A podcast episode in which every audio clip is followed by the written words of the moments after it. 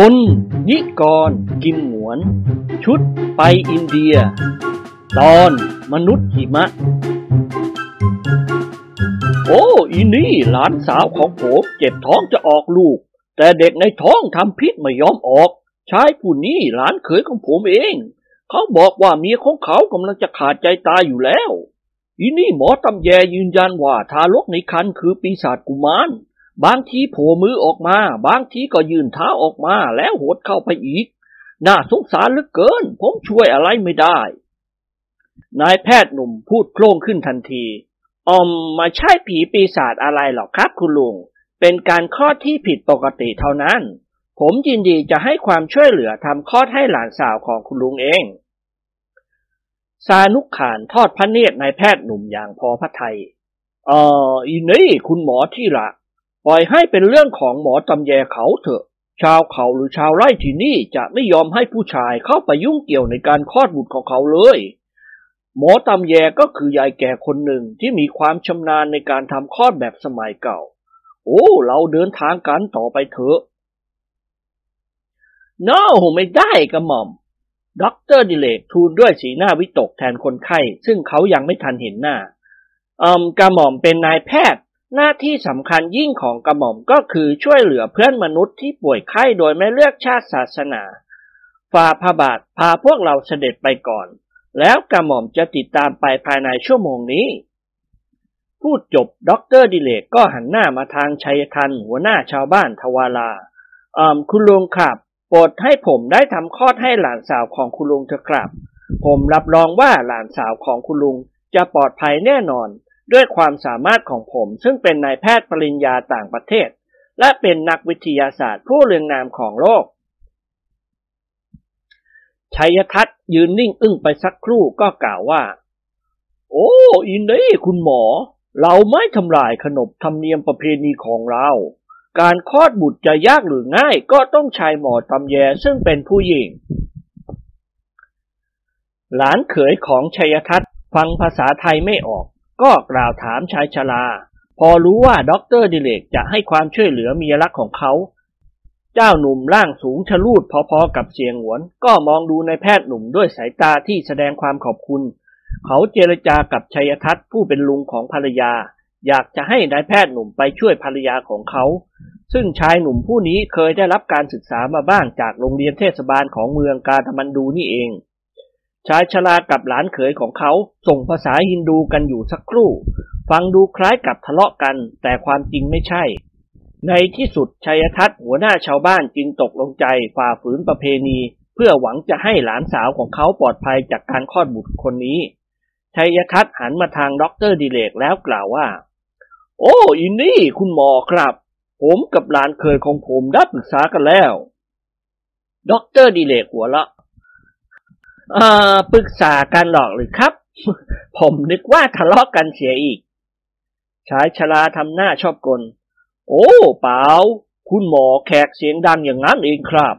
ถ้าเราปรึกษาหารือกัน เราก็ต้องส่งเสียงเอะอะอย่างนี้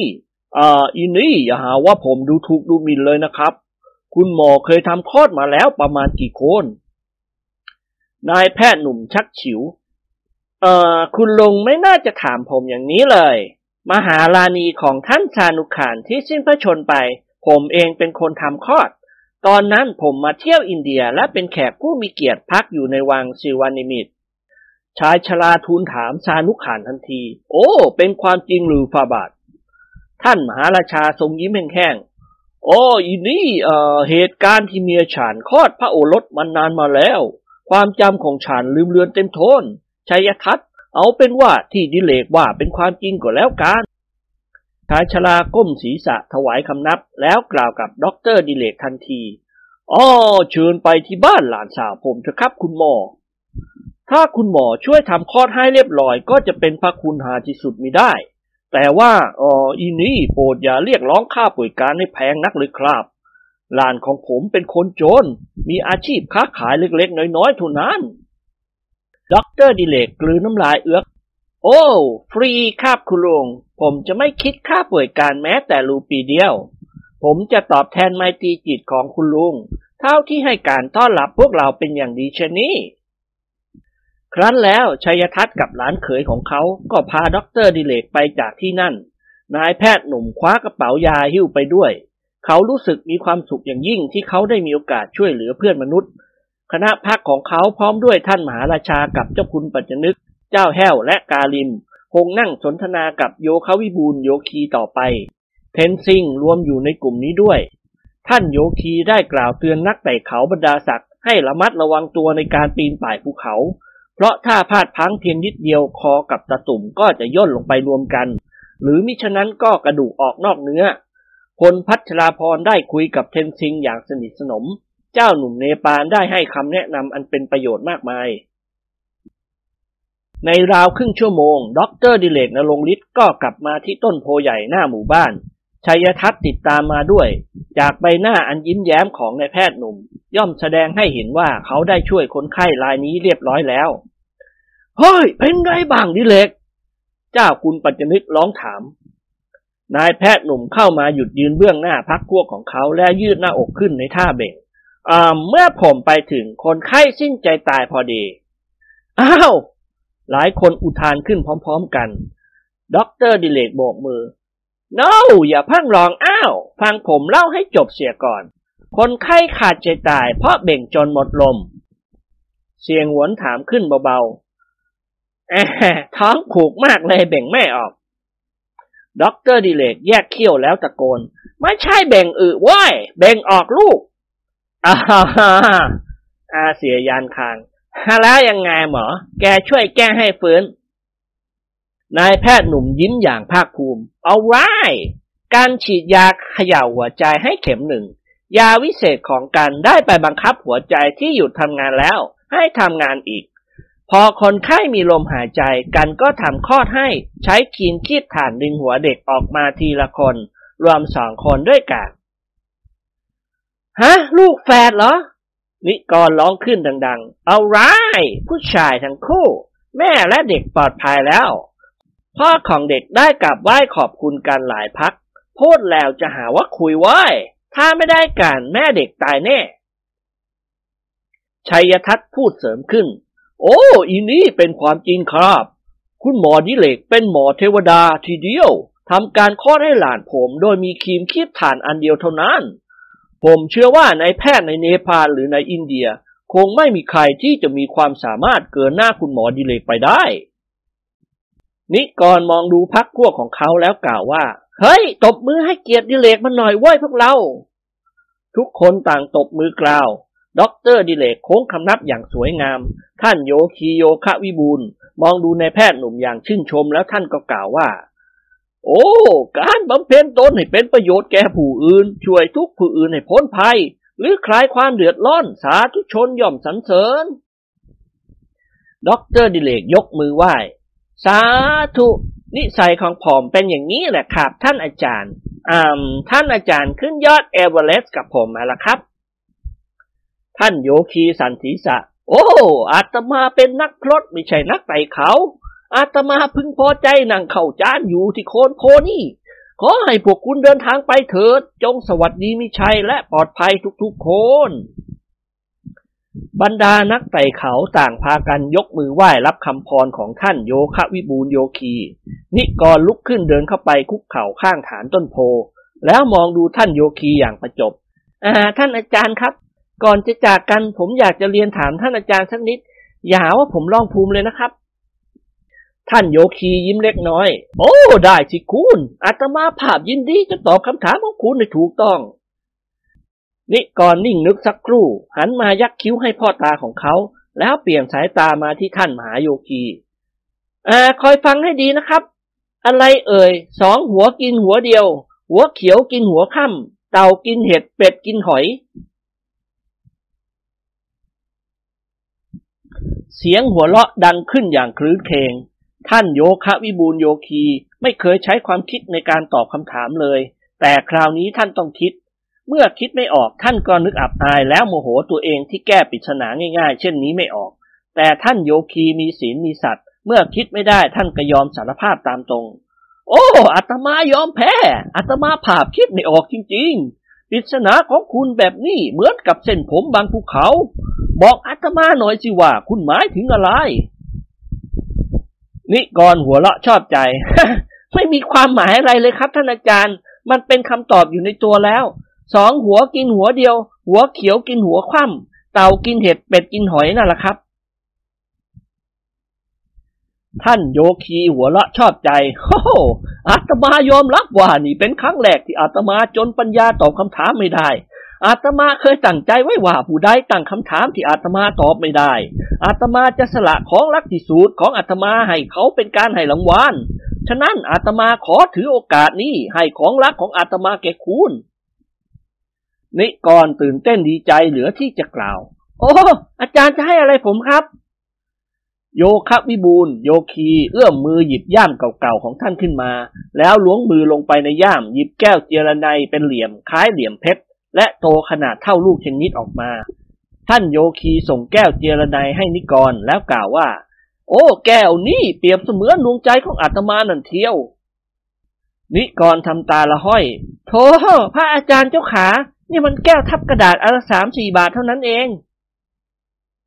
โยคะวิบูลหยุดยิ้มทันที โอ้ ไม่ใช่แก้วทับกระดาษหรอกคุณ มันคือแก้วสารพัดนึก เมื่อคุณกำแก้วนี้ไว้ในมือ คุณจะนึกให้คุณเป็นอะไรหรือจะให้เกิดอะไรขึ้นก็ได้ มันจะเป็นไปตามความนึกคิดของคุณเสมอ แต่ถ้าว่าคุณจะนึกได้เพียงห้าครั้งเท่านั้น เมื่อครบห้าครั้งแล้ว แก้วนี้ก็จะเป็นแก้วเจียระไนธรรมดา นิกรก้มลงกราบแทบเท้าท่านโยคี แล้วรับแก้วมาถือไว้ เขาพิจารณาอยู่อยู่สักครู่ก็ลุกขึ้นเดินกลับมานั่งที่แคร่ไม้ไผ่กับคณะพรรคของเขา คนโน้นคนนี้ต่างขอดูแก้วสารพัดนึกของนิกร พลกับด็อกเตอร์ดิเรกและเสี่ยหงวน ไม่เชื่อว่าแก้วสารพัดนึกนี้จะมีอิทธิปาฏิหาริย์ถึงกับนึกอะไรได้ เจ้าคุณปัจจนึกรับแก้วไปดูเป็นคนสุดท้าย ท่านกระดอกแก้วเล่นแล้วกล่าวขึ้นดัง ๆ เออ แก้วสารพัดนึก ขอเจ้าจงบันดาลให้ศีรษะของข้ามีผมงอกออกมาเดี๋ยวนี้ คณะพักสีสหายหัวเราะคลืน เจ้าแห้วกับกาลิมซึ่งนั่งอยู่บนก้อนหินต่างหัวเราะงอหาย ท่านโยคีมองดูท่านเจ้าคุณอย่างขบขันแล้วกล่าวว่า โอ้แก้วนี่จะสำลิดผลแก่ผู้ที่อาตมาให้ท่านั้นถ้าท่านอยากจะมีผมดก ก็ต้องให้เจ้าของแก้วเป็นผู้นึก เจ้าคุณปัจจนึกใจเต้นระทึก ท่านส่งแก้วสารพัดนึกให้จอมทะเลนแล้วพูดอย่างล่ำละลัก เฮ้ยวายแล้ววะก่อน ช่วยนึกไอ้พ่อหายหัวล้านทีเถอะวะ ถ้าไปได้กลับไปถึงกรุงเทพ พ่อจะให้เงินแกสองแสนเป็นการตอบแทนแก นิกรสั่นศีรษะช้าๆ อ๋อ ไม่สำเร็จครับ ผมนึกได้เพียงห้าครั้งเท่านั้น ก่อนจะนึกอะไรผมจะต้องคิดแล้วคิดอีก โธ่ช่วยพ่อหน่อยหน่อยก่อน พ่อจะได้มีโอกาสใช้หวีใช้น้ำมันใส่ผมกับเขาบ้าง นิกรทำปากเบี้ยวแล้วหัวเราะด้วยมุมปากเสียใจ การนึกตั้งห้าครั้งจะต้องเป็นประโยชน์แก่ผม อ่า คุณพ่ออย่าเพิ่งวุ่นวายไปเลย ผมจะต้องพิสูจน์ดูให้รู้แน่เสียก่อนว่า แก้วเนี้ยจะนึกให้เป็นอะไรได้จริง ๆ หรือไม่ พูดจบนิกรก็ร้องขึ้นดังๆ เฮ้ยเหาะไว้ยทำให้ข้าเหาะขึ้นจากพื้นดินเดี๋ยวนี้ บินวนเวียนรอบหมู่บ้านนี้แล้วกลับลงมาเร็ว ทันใดนั้นเอง ทุกคนก็ตะลึงพึงเพลิดไปตามกันด้วยอำนาจแก้ววิเศษทำให้นายจอมทะเลนลอยขึ้นจากพื้นดินทันที นิกรร้องเอะอะอิตโลลั่น คณะพักสี่สหายต่างแงนหน้ามองดูนิกรด้วยความตื่นเต้น มหัศจรรย์ใจ กระดิ่งทองทำท่าเหาะแบบยิเกอำนาจของแก้วสารพัดนึกทำให้นิกรเหาะได้ตามที่เขานึก นิกรเหาะไปรอบหมู่บ้านในระยะห้าสิบเมตร ชาวทวาลาต่างแตกตื่นร้องตะโกนบอกกันให้ดูมนุษย์เหาะ นิกรเหาะรอบหมู่บ้านครบหนึ่งรอบ ก็เหาะกลับมา แล้วค่อยๆเหาะลงสู่พื้นดินระหว่างต้นโพ นิกรงวยงงอย่างบอกไม่ถูก เขาเกือบจะคิดว่าเขาฝันไป นายจอมทะเลนตรงเข้าไปหาโยคีแล้วสุดตัวลงนั่งคุกเข่าประนมมือ กราบโยคะวิบูลโยคีด้วยความเคารพรัก โอ้ท่านอาจารย์ครับ ผมเชื่อแล้วว่าแก้วนี้คือดวงใจของท่านอาจารย์ โอ้ มันไม่น่าจะเป็นไปได้เลยครับ ผมจะเก็บและรักษาไว้ให้เท่ากับชีวิตของผมทีเดียว ท่านโยคียิ้มให้นิกร เออ แต่คุณนึกไปครั้งหนึ่งแล้ว ยังเหลืออีกเพียงสี่ครั้งเท่านั้น นิกรหน้าจ่อยเต็มไปด้วยความเสียหายที่เขาใช้มันไปหนึ่งครั้ง ท่านอาจารย์ได้แก้วนี้มาจากไหนครับ โยคีว่าอ๋อได้มาจากอาจารย์ของอาตมานั่นเอง แก้วนี้เป็นของกษัตริย์ฮินดูองค์หนึ่ง เมื่อพันกว่าปีมาแล้ว พระเจ้าอักษราทรงเป็นเจ้าของดวงแก้วนี้ เมื่อกิติศัพท์เล่าลือไปถึงพระเจ้าจิตตะเสนมหาราชาจักรพรรดิมุสลิม พระองค์ก็รับสั่งใช้ให้ทหารเอกของพระองค์ปลอมแปลงตัวเดินทางมายังเมืองพาราณสี เพื่อขโมยแก้วสารพัดนึกอันนี้ ทหารเอกผู้มีนามว่านีรนาถสามารถลอบเข้าไปในวังหลวงและซุ่มซ่อนตัวอยู่หลายเวลา จึงขโมยแก้วสารพัดนึกได้นำไปถวายพระเจ้าจิตตะเสนมหาราช แต่เมื่อเจ้าของไม่ให้เป็นการขโมยเอาไป แก้วดวงนี้ก็ไม่เกิดผล พระเจ้าจิตตะเสนทรงพระพิโรธก็โยนดวงแก้วลงไปในคงคาสวรรค์หรือแม่น้ำคงคา พระอาจารย์ของอาตมาเบิกน้ำลงไปนั่งบริกรรมที่ก้นแม่น้ำนั่น วันหนึ่งแก้วถูกน้ำพัดมาต้องพระองค์ พระอาจารย์ท่านก็เลยเก็บไว้ และด้วยบุญยฤทธิ์ของพระองค์ แก้วสารพัดนึกก็สำลิดผล นึกอะไรได้สิบครั้ง เมื่อพระอาจารย์มอบแก้วดวงนี้หาอาตมา พระองค์ได้นึกไปแล้วห้าครั้ง อาตมาภาพได้ตั้งปฏิพานไม่ว่าอาตมาอาตมาภาพจะมอบแก้วสารพัดนึกนี้ให้คนผู้มีปัญญา ผู้สามารถตั้งปัญหาที่อาตมาตอบไม่ได้ ก็แล้วคุณนี่แหละ ที่มีปัญญาเป็นเลิศนำปัญหาอย่าปากคอกมาถามเมื่ออาตมาตอบไม่ได้อาตมาจึงมอบแก้วสารพัดนึกให้เป็นรางวัลแต่คุณใช้มันไปหนึ่งครั้ง คงเหลืออีกสี่ครั้งเท่านั้นนิกรยิ้มแห้งๆ เขาหันมามองดูคณะพักของเขาแล้วกล่าวกับเสียงหวนว่า เฮ้ย เรื่องนี้คล้ายอาหลับลาตีว่ะ ถ้าผูกเป็นเรื่องหน้าตะดนตีคงจะสนุกไม่น้อย แล้วนิกรก็ร้องยิเกทันทีกระดิ่งทองดีใจเมื่อได้แก้ว เป็นบุญของเราแล้วสมปรารถนา แก้วเอ๋ยจงฟังเราข้าจะนึกให้เจ้าช่วยเหลือข้าว่าข้าร้อนก้นใหม่ๆค่ายพิทิศ แก้วจงเนรมิตเส้นแกสาให้ดกดำสมไม้ภายในพิบตา พอนิกรร้องจบ กลุ่มควันสีดำก็พวยพุ่งออกมาจากศีรษะนิกรทันทีทำให้ทุกคนตกตะลึงไปตามกัน ใครต่อใครก็แลเห็นนายจอมทะเล้นซึ่งศีรษะโล้นเลี่ยนกลายเป็นมีผมสลวยดำเหมือนเช่นเดิม ด้วยอำนาจของแก้วสารพัดนึก ด็อกเตอร์ดิเรกร้องขึ้นสุดเสียง โอ้ it is wonderful โอ้ มันเป็นแปลก มันเป็นแปลกมากไสยศาสตร์ทำให้นักวิทยาศาสตร์งวยงงไปหมดแล้ว โอ้ my god ดาวเทียมยังไม่ประหลาดเหมือนอย่างนี้ เมื่อนิกรยกมือขวาขึ้นคำศีรษะของตัวเอง นายจอมทะเลนก็ดีใจเหลือที่จะกล่าว เทนซิงผู้กล้อนผมนิกรนั่งอ้าปากบอ ซานุขานตื่นเต้นพระไทยอย่างล้นพ้น เจ้าคุณปัจจนึกร้องขึ้นดัง ๆ เฮ้ยไอ้ก้อน นึกไอ้พ่อบ้างสิสองแสนบาทพอจะจ่ายให้แกเมื่อเรากลับไปถึงบ้าน นิกรทำตาปริบๆอยู่นาน เขาไม่อยากจะเชื่อเลยว่ามันเป็นความจริงที่เกิดขึ้นแล้ว เขายกมือขวาคำศีรษะของเขาอีก ในที่สุดนิกรก็ร้องเอตโลด้วยความดีใจ เฮ้ยหายหัวร้อนแล้วเว้ย โอ้ย น่าประหลาดจริง ๆ ชานุขานรับสั่งกับพลเบาๆ เอ้ย อินดียังไงคุณพล คุณเชื่อแล้วสินะ ว่าไสยศาสตร์น่ะมันเป็นความลับมหัศจรรย์ที่สุดไสยศาสตร์ทำให้สิ่งที่เป็นไปไม่ได้ เป็นไปได้ พลยอมรับว่าเป็นจริง โอ้กระหม่อมกระหม่อมงงไปหมดแล้ว อาเสียกิมหวน เอื้อมมือเขี่ยแขนนิกรเฮ้ยก่อนไว้ช่วยนึกให้กันบ้างสิ การลำคาญเต็มทนแล้วที่การถูกก้อนผมเหลือแต่หางหนูกระดุกกระดิกเหมือนแขกส่งนม นิกรกำลังดีใจก็ลืมนึกไปว่าแก้วนี้นึกได้เพียงห้าครั้งเท่านั้น เขายิ้มให้อาเสียแล้วมองดูแก้วสารพัดนึกในมือเขา นายจอมทะเลนกล่าวกับแก้วสารพัดนึกทันที เฮ้ยข้านึกให้กิมหวนเพื่อนของข้าผมยาวและทรงผมเหมือนเช่นเดิม หางหนูจงหายไป พูดจบนิกรเอาปากบรรเลงเพลงรัว เตงเตงเตงเตงเตงเตงเตงเตงเตงเตงกลุ่มควันสีดำพุ่งออกมารอบๆศีรษะอาเสียทันที ควันที่เกิดขึ้นหนาทึบกระจายไปทั่ว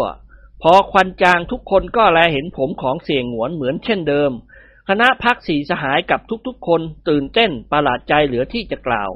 อาเสียดีใจถึงกับโผเข้ากอดนิกรแน่น แล้วยกมือลูบผมของเขาอีกเพื่อให้แน่ใจว่าหางหนูหายไปแล้ว และเขามีผมเหมือนเมื่อก่อน ที่เขาให้เทนซิงก้อนให้เขาฮ่ายดีใจเหมือนตายแล้วเกิดใหม่ว่าไอ้ก่อน ขอบใจแกมากที่แกช่วยกัน เจ้าคุณปัจจนึกเลื่อนตัวเข้ามานั่งใกล้ในจอมทะเลนแล้วยกมือขวาตบบ่านิกรเบาๆ เมื่อนิกรหันมามองดู ท่านเจ้าคุณก็เผลอตัวยกมือไหว้นิกรอย่างนอบน้อม เฮ้ย ช่วยพ่อหน่อยถึงว่าพ่อมหาจำเริญ โอกาสอันดีงามเป็นของพ่อในครั้งนี้แล้ว สองแสนบาทเป็นของเจ้าแน่ๆ พ่อกลับไปถึงกรุงเทพพ่อจะเขียนเช็คจ่ายแกทันที ถ้าพ่อโกงแกขอให้พ่อเป็นลูกหมาห้าร้อยชาติ นี่เลกกับพลและไอ้งวนเป็นพยาน นิกรยิ้มให้พ่อตาของเขา อ๋อ เอาสิครับ ผมจะนึกให้คุณพ่อหายหัวล้านกระบาลเหน่งเสียที เวรกรรมของคุณพ่อคงสิ้นสุดลงในคราวนี้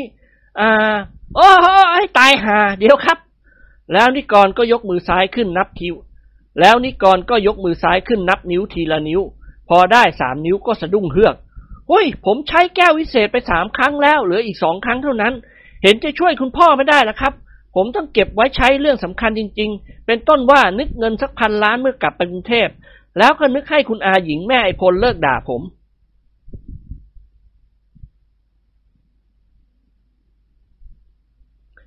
ซานุกขานทรงพระสวนกาก ฮิเน่ช่วยเจ้าคุณท่านหน่อยเถอะนานี่ก่อนไหนไหนท่านก็เป็นพ่อตาของเธอ นึกอีกครั้งเหลืออีกครั้งเอาไว้นึกเอานึกอีกครั้งเหลืออีกครั้งเอาไว้นึกเอาเงินก็ดีแล้ว มีเงินก็เหมือนกับมีทุกสิ่งทุกอย่าง นิกรหันไปมองเจ้าแห้ว พอสบตากันเจ้าแห้วก็ยิ้มแป้น เฮ้ยว่าไงว่าไอ้แห้ว กันจะช่วยนึกให้คุณพ่อมีผมดกอย่างพวกเราดีไหม เจ้าแห้วหัวเราะหึหึไอ้แห้ว ท่านเจ้าคุณตะโกนลั่นและยกมือชี้หน้า มึงนะมึง แทนที่จะช่วยพูดสนับสนุนกู กับยุไอ้ก้อนให้ช่วยกู โทษไอ้สัตว์ เจ้าแห้วทำคอย่นแล้วพูดกับนายจอมทะเลนโหรับประทานไม่ควรมาถามความเห็นผมเลย เหนือไม่ได้รับประทาน นั่งไม่ได้ปูนั่ง กลายเป็นสัตว์ไปแล้ว นิกรหันมาทางพ่อตาของเขาแล้วกระดาะแก้วเล่น อย่าไปโกรธไอ้แห้วมันเลยครับ ผมเป็นลูกเขยคุณพ่อ เมื่อมีโอกาสที่จะให้คุณพ่อหายหัวล้าน ผมก็ต้องช่วย เจ้าคุณยิ้มแป้น เออ อย่างนี้สิลูก นี่ถ้าพ่อมีลูกสาวหรืออีกสักห้าหกคน พ่อยกให้แกหมดเลย แถมแม่ยายด้วยถ้ามี เสียงหัวเราะอย่างคืนเคงดังขึ้น พร้อมๆกับนิกรมองดูพ่อตาของเขาอย่างขบขัน นั่งเฉยๆครับ ผมจะนึกแก้วสารพัดนึกให้เดี๋ยวนี้ คุณพ่ออยากจะมีผมแบบไหน แบบจิ้งเหลนนิยม ทรงมดแดงชะเง้อหรือแบบนักเรียนชายครับ หรือจะเอาทรงดอกกระทุ่มหรือยาวแบบทาซาน เจ้าคุณปัจจนึก ตื่นเต้นดีใจเป็นล้นพ้น ท่านเชื่อว่าแก้วสารพัดนึกจะบรรดาให้ท่านมีผมยาวทันที เพราะท่านได้เห็นอิทธิฤทธิ์ของแก้วสารพัดนึกแล้ว เออ เอาทรงอะไรก็ได้พอทุนหัวของพ่อ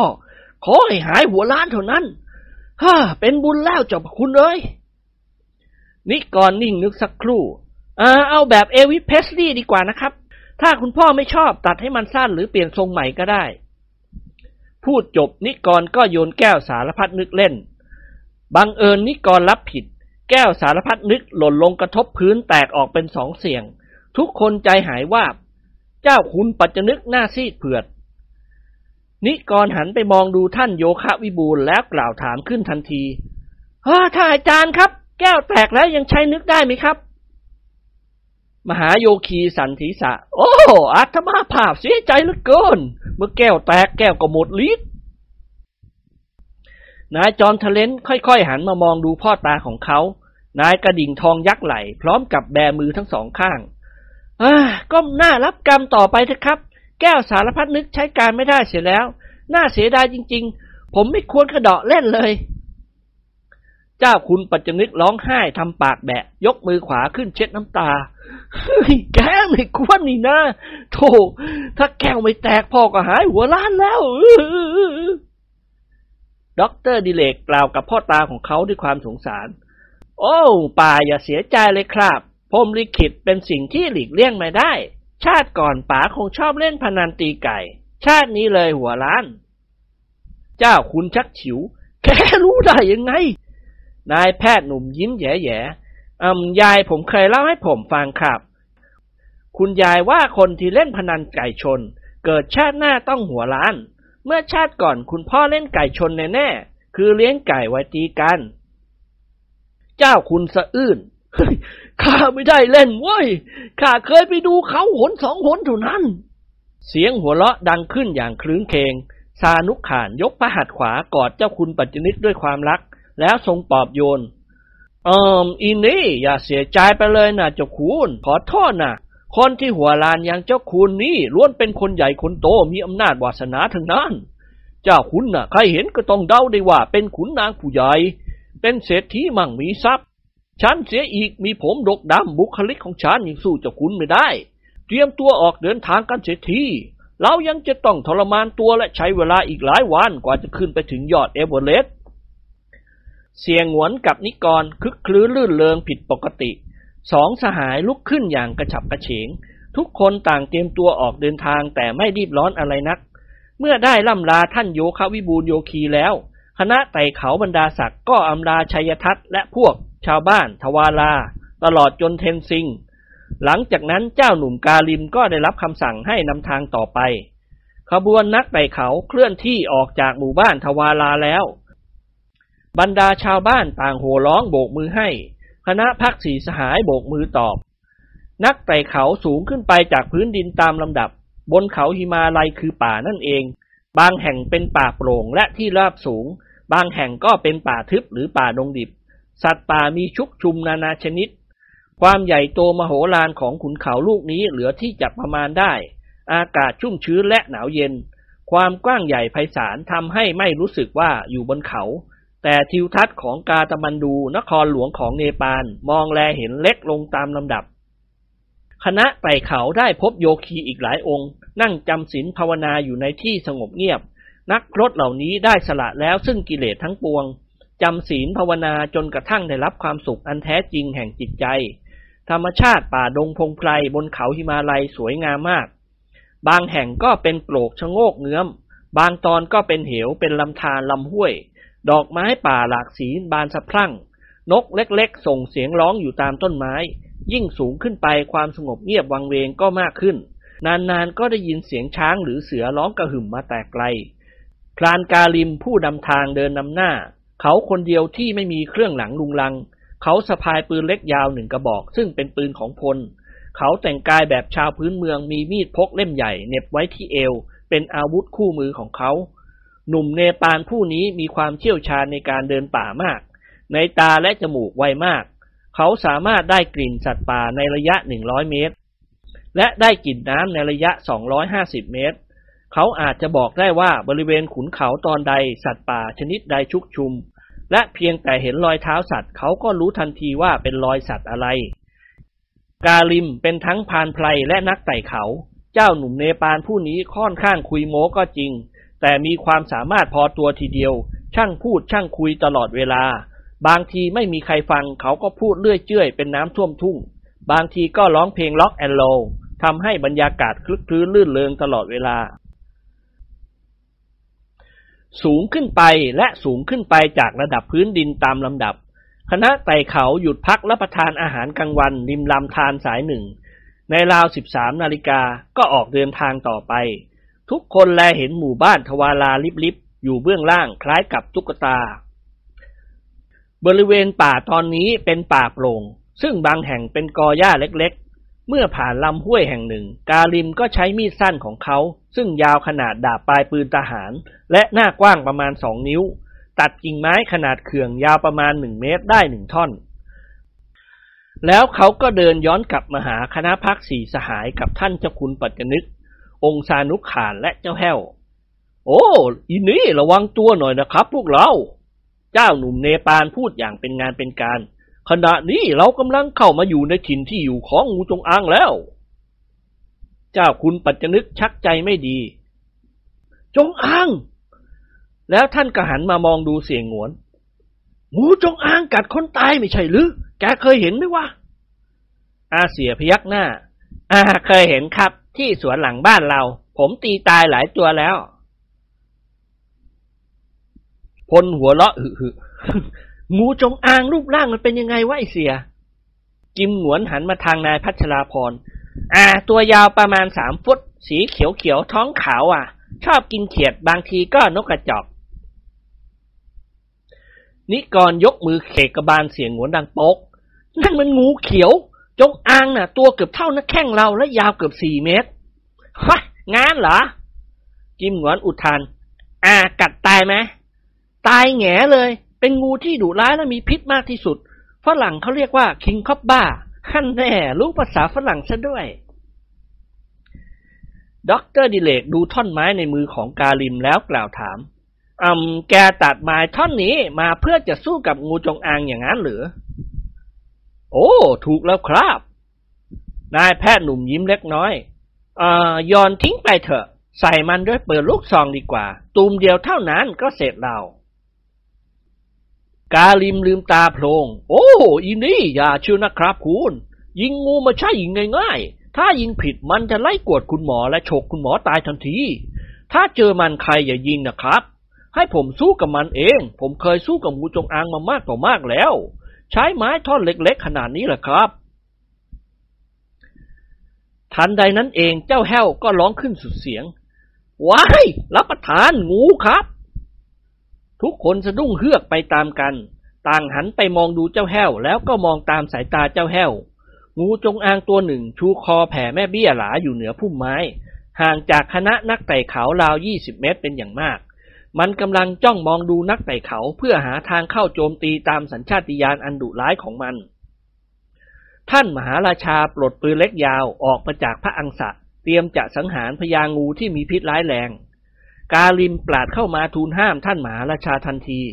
โอ้อีนี่ยายาฟาบาทกระหม่อมแสดงเอง โอ้ มันจะขบกระบาลแกตาย รับสั่งเสียงหนักๆ โอ้ ไม่เป็นไรไม่ได้กระหม่อม พูดจบกาลิมก็ขยับไม้ที่ถืออยู่ในมือขวาของเขา แล้วค่อยๆ เดินเข้าไปหาราชางูเห่าอย่างทรนง มิหนำซ้ำยังผิวปากเพลงไซโยนาระเสียด้วย ทุกคนยืนนิ่งเฉยจ้องตาเขม็งมองดูงูจงอางและพรานภูเขา จงอางสายศีรษะและลำตัวไปมาทำท่าจะพุ่งตัวเข้าเล่นงานในพานขี้คุย กาลิมไม่ได้แสดงท่าทีหวาดหวั่นเลย เจ้าคุณปัจจนึกชักเป็นห่วงก็ร้องบอก เฮ้ย ระวังไว้ยคอยหลบช้าให้ดี กาลิมหันมายิ้มให้คณะนักไต่เขา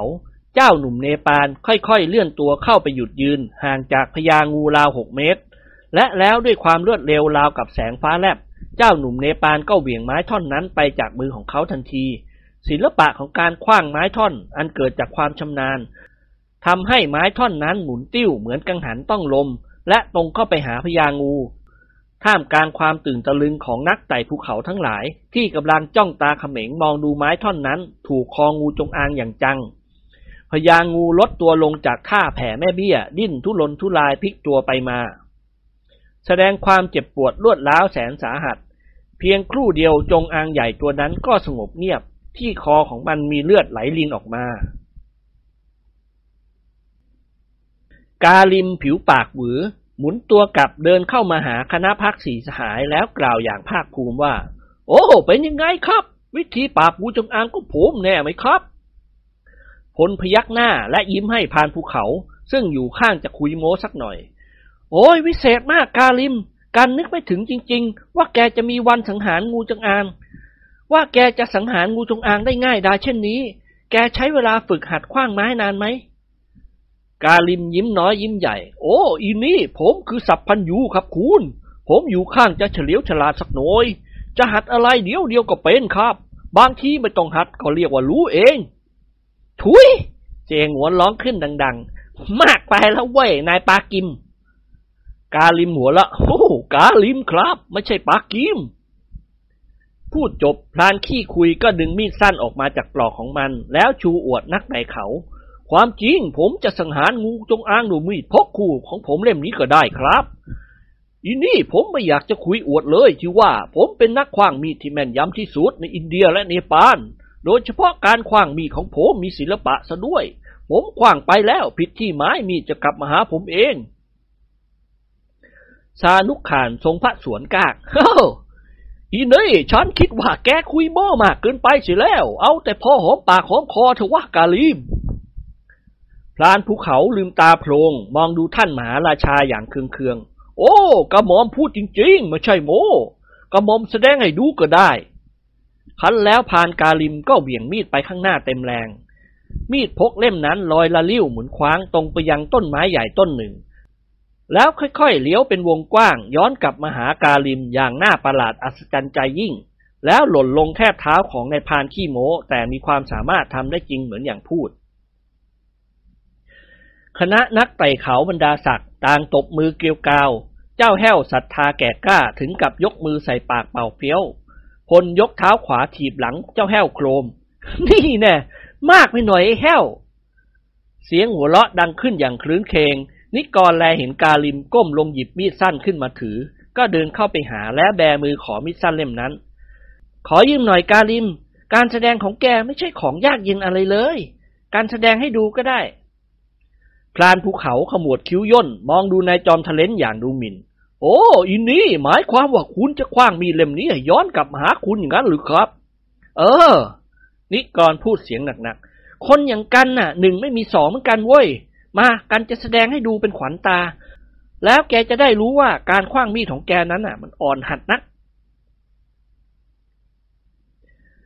กาลิมส่งมีดให้โดยดี นิกรหันมายิ้มกับพักพวกของเขา แล้วเงื้อมีดขึ้นสุดแขนคว้างไปข้างหน้าเต็มแรงเกิด มีดเล่มนั้นลอยละลิ้วลงไปในเหวลึกไม่ยอมกลับมาหานิกร เขายกมือขวาป้องหน้าผากมองมีด แล้วเขาก็ถอนหายใจเฮือกใหญ่ ว่าไม่ได้ความเว้ย กาลิมสะดุ้งเฮือกทำคอย่นกืนน้ำลายเอือก โอ้อีนี่ว่าอย่างไงครับทำไมมีดผมไม่กลับมา นิกรยิ้มแห้งๆลงไปเก็บที่ก้นเหวสิ มันจะกลับมาได้ไงวะ ในเมื่อกันได้คว้างมีดเป็นครั้งแรกในชีวิตของกันอ้าวกาลิมร้องสุดเสียง แล้วผมจะทำยังไง มีดเล่มนั้นเป็นอาวุธคู่มือของผมทำไมมีมีดแม้แต่ลูกหมาตัวเล็กๆ ผมก็สู้มันไม่ได้อีนี่ลงไปเก็บให้ผมสิครับ นิกรเอียงคออมยิ้ม ขืนปีนลงไปจะได้เป็นผีเฝ้าเหวเท่านั้น แกเป็นนักไต่ภูเขาไปเก็บเอาเองสิ พรานภูเขาทำปากมุบมิบนึกลำดับบรรพบุรุษของนิกรในใจ แล้ววิ่งเหยาะๆตรงไปที่เหวนั้น กาลิมปลดปืนเล็กยาวที่สะพายบ่าวางลงบนพื้นดิน แล้วไต่ลงไปยังก้นเหวอย่างระมัดระวังตัว ท่านมหาราชาพาคณะพักสีสหาย เดินไปที่ริมเหวอันกว้างใหญ่ ทุกคนเฝ้ามองดูกาลิมอย่างห่วงใย พรานภูเขาค่อยๆไต่ลงไปทีละน้อย เหวนี้กว้างใหญ่มากแต่ลึกประมาณสิบเมตร เมื่อกาลิมเก็บมีดพกคู่มือของเขาได้แล้ว เขาก็เสียบมันไว้ในซองที่คาดเอวตามเดิม แล้วเงยหน้าขึ้นร้องตะโกนขอเชือกด็อกเตอร์ดิเรกรีบโยนเชือกลงไป ต่อจากนั้นสี่สหายก็ช่วยกันดึงตัวพรานภูเขาขึ้นจนถึงปากเหวโดยสวัสดิภาพ กาลิมยกมือเท้าสเอวมองดูนิกรอย่างเคืองๆ โอ้อีนี่ ทีหลังอย่าเล่นอย่างนี้นะครับ ผมรักมีดเล่มนี้แล้วกับดวงใจของผมทีเดียว แม่ผมขอซื้อเอาไปเชือดวัว ผมยังไม่ยอมขาย นิกรหัวเราะหือแกคุยว่าแกไต่ภูเขาได้คล่องเหมือนจิ้งจกไต่ฝา ไม่เห็นจริงเลย กว่าแกจะไต่ลงไปถึงก้นเหวกินเวลาตั้งสิบนาทีอุโธกาลิมคาง ขืนพวดพลาดลงไป ผมก็กระดูออกนอกเนื้อเท่านั้น แล้วก็อย่าลืมว่า ผมเป็นนักไต่เขานะครับ ไม่ใช่นักไต่เหวนิกรทำหน้าชอบกล หันมายิ้มกับเสียงหวน เออ จริงของมันเว้ย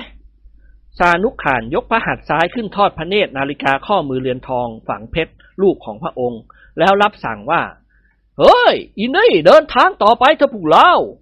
บริเวณป่าตอนนี้มีต้นไม้ใหญ่และเถาวัลย์ปกคลุมแสงแดดทำให้ลมเย็น และเราไม่ใคร่จะเหน็ดเหนื่อย เราควรจะหยุดพักในเวลาสิบเจ็ดนาฬิกาเสี่ยหงวนทูลท่านมหาราชาเบาๆ อากระหม่อมคิดว่าเราขึ้นไปพักบนยอดเอเวอเรสต์ดีหรือฝ่าบาท สานุกขานทำพระสอย่นโอ้ อีกห้าวันเป็นอย่างน้อย กว่าเราจะขึ้นไปถึงยอดเอเวอเรสต์และอย่างน้อยเราก็จะใช้เวลาสองวันเต็มๆปีนจากโคนเอเวอเรสต์ยอดทางซ้ายมือของเราคือยอดการชิงกาซึ่งมีความสูงเป็นที่สองรองจากยอดเอเวอเรสต์กิมหงวนทำหน้าเหมือนกับจะร้องไห้ ฮะ เราจะต้องขึ้นเขาอีกห้าวัน โอ้ อีนี่ถูกแล้ว ห้าวันนะหมายถึงว่าเราไปถึงส่วนฐานของยอดเอเวอเรสต์กาลิมพูดเสริมขึ้นด้วยเสียงหัวเราะโอ้ยอดเอเวอเรสต์นะสูงเกือบสามหมื่น feet นะครับ อาเสี่ย ไม่ใช่สูงขนาดยอดภูเขาทองที่อาเซียเราหอยฟัง เราจะต้องเผชิญกับภัยธรรมชาติและอันตรายอื่นๆ อีกมากมายนักกว่าจะขึ้นถึงยอดเขา กิมหงวนหน้าเบ้หันมาทางนายจอมทะเลนเฮ้ยกลับลงไปรอคอยที่หมู่บ้านทาวาราดีไหมวะ หรือไม่ก็ลงไปจ้างคนเขาหามขึ้นไปยอดเขา ให้เขาเอาไม้ไผ่ผูกติดกับเก้าอี้ แล้วเรานั่งบนเก้าอี้คนละตัวเราจะได้ไม่เหนื่อย ได้ชมนกชมไม้อย่างสบาย เจ้าคุณปัจจนึกหัวเราะหึถ้าแกทำอย่างนี้แล้วก็ ผู้ที่จะได้ชื่อเสียงก็คงเป็นคนที่หามเก้าอี้แกสองคนนั่นเอง นิกรนิ่งคิดสักครู่ เออจริงครับ แล้วก็หันมาพูดกับอาเซีย ไหนๆเราก็ได้เป็นนักไต่ภูเขาแล้ว พยายามขึ้นไปให้ถึงยอดเอเวอเรสต์เถอะวะ เราจะได้เป็นคนมีชื่อเสียงกันเสียที โลกจะได้รู้ว่าไม่เพียงแต่ชาวอังกฤษและยุโรปเท่านั้นที่ไต่เขาเก่ง คนไทยเราก็แน่เหมือนกัน อย่างน้อยที่สุดก็ขึ้นยอดเอเวอเรสต์ได้สำเร็จเป็นรายที่สอง กิมหวนพยักหน้าเงึกงึกอะบากหน้ามาแล้วนี่นา เออ นอนอยู่บ้านสบายๆไม่ชอบ หาเรื่องมาทรมานกาย เอ๊ะ นั่นนกอะไรวะไอ้แห้ว เจ้าแห้วมองตามสายตาอาเสียแล้วอมยิ้ม รับประทานบอกชื่อไม่ได้ครับ เดี๋ยวผมถูกเตะ เจ้าคุณปัจจนึกทำปากจู ท่านมองเห็นนกตะกุมใหญ่ตัวนั้นแล้ว ท่านชำเลืองมองดูเจ้าแห้วแล้วพูดขึ้นเปยๆว่า อยากเจ็บตัวก็ร้องพูดพ่อยๆสิ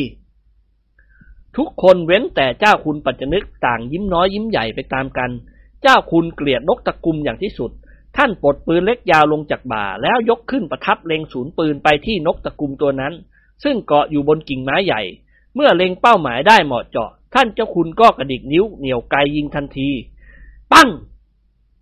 นกตะกุมตัวนั้นส่งเสียงร้องลั่นป่า มันบินพึบพับขึ้นอากาศทันที นิกรร้องตะโกนสุดเสียง ไปตายลังไว้ยเจ้าขุนค้อนประหลับประเหลือก ซานุขานรับสั่งให้กาลิมนำทางขึ้นเขาต่อไป ยิ่งสูงขึ้นไปความเหน็ดเหนื่อยก็ทวีขึ้น อากาศหนาวเย็นขึ้นตามลำดับ เจ้าคุณปัจจนึกเหนื่อยใจแทบขาดแต่ไม่กล้าปีปากบน แต่เสียงหวนบนพึมพำเหมือนหมีกินพึ่งตลอดทาง อาเสียของเราเป็นมหาเศรษฐีนั่งอยู่บนกองเงินกองทอง ไม่เคยใช้ชีวิตสมบุกสมบัน จึงเหน็ดเหนื่อยอ่อนเพลียเมื่อยขาจนบอกไม่ถูก ในที่สุดกิมหวนก็กล่าวกับเจ้าแห้ว เฮ้ยไอ้แห้ว รับประทานว่ายังไงครับกิมหงวนยกท่อนแขนซ้ายเช็ดปาก เอ็งอยากได้เงินใช้ไหมวะ เจ้าแห้วอมยิ้ม รับประทานดีเหมือนกันครับ อาเสียจุปาก ตอบให้ตรงคำถาม ฉันถามแกว่าอยากได้เงินใช้ไหม เจ้าแห้วชักฉิว เอา้า รับประทาน ผมก็ตอบตรงคำถามแล้วนี่ครับ ก็ดีเหมือนกัน เสียงหวนทำตาโตเท่าไข่ห่าน ตอบแบบเบสิกไว้ อยากได้หรือไม่อยาก โอ้รับประทานอยากสิครับ โถ เรื่องเงิน รับประทานอาเสี่ยก็รู้แล้วว่า ผมรักมันที่สุด ทั้งรัก ทั้งเคารพทั้งบูชาเชียวครับเอาละเอาละพอแล้วข้าจะให้เงินเอ็งหมื่นบาท โดยมีเงื่อนไขว่า แกจะต้องให้ฉันขี่หลังแกขึ้นไปจนถึงยอดเอเวอเรสต์ขี่แบบเล่นตังเตน่ะ ตกลงนะ อุ้ย เจ้าแห้วร้องราวกับถูกเข็มแทง รับประทานเพียงเครื่องหลังของผมรับประทานผมก็หนักจนหลังโกง จะเวี่ยงทิ้งไปก็ไม่ได้ เพราะมันเป็นของที่จำเป็นต้องมีไว้ คืนให้อาเสียขี่หลังผม รับประทานผมก็คงม่องแท่งอยู่ที่นี่ อาเสียถอนหายใจหนักๆอ่าค่าให้ห้าหมื่นอ่ากลับไปกรุงเทพเขียนเช็คจ่ายให้แกเลย ถ้าไม่จ่ายให้แกขอให้เตี่ยของกันที่ตาย อย่าได้ขุดได้เกิด ลงทุนสะบดอย่างนี้เลย เจ้าแห้วสั่นหน้าแล้วหัวเราะ รับประทานอย่าว่าแต่ห้าหมื่นเลยครับ รับประทานล้านบาทผมก็ไม่เอา เจ้าคุณปัจจนึกหันขวับมาทางเจ้าแห้ว มึงว่าไงนะไอ้แห้ว เจ้าแห้วใจหายวาบรีบประนมมือแต่ รับประทานผมเปล่าครับ ที่พูดไม่ได้เกี่ยวกับใต้เท้า แล้วเสือกพูดคำว่าล้านทำไมเจ้าแห้วทำหน้าครึ่งยิ้มครึ่งแย่ รับประทานสงวนลิขสิทธิ์ด้วยหรือครับ พลกับด็อกเตอร์ดิเรกต่างหัวเราะขึ้นพร้อม ๆ กัน เจ้าคุณปัจจนึกเอื้อมมือแตะด้ามปืนพกในซองปืน เจ้าแห้วอกสั่นขวัญแขวน ท่านมหาราชาทรงจับข้อมือพระสหายของพระองค์ไว้ โอ้ยนี่อย่าไปทำมันเลยเจ้าคุณ มันไม่มีเจตนาว่าเจ้าคุณหรอกบังเอิญจำเป็นต้องพูดคำว่าล้าน ซึ่งหลีกเลี่ยงไม่ได้ ทีหลังเจ้าคุณทำเฉยๆเสียดีกว่า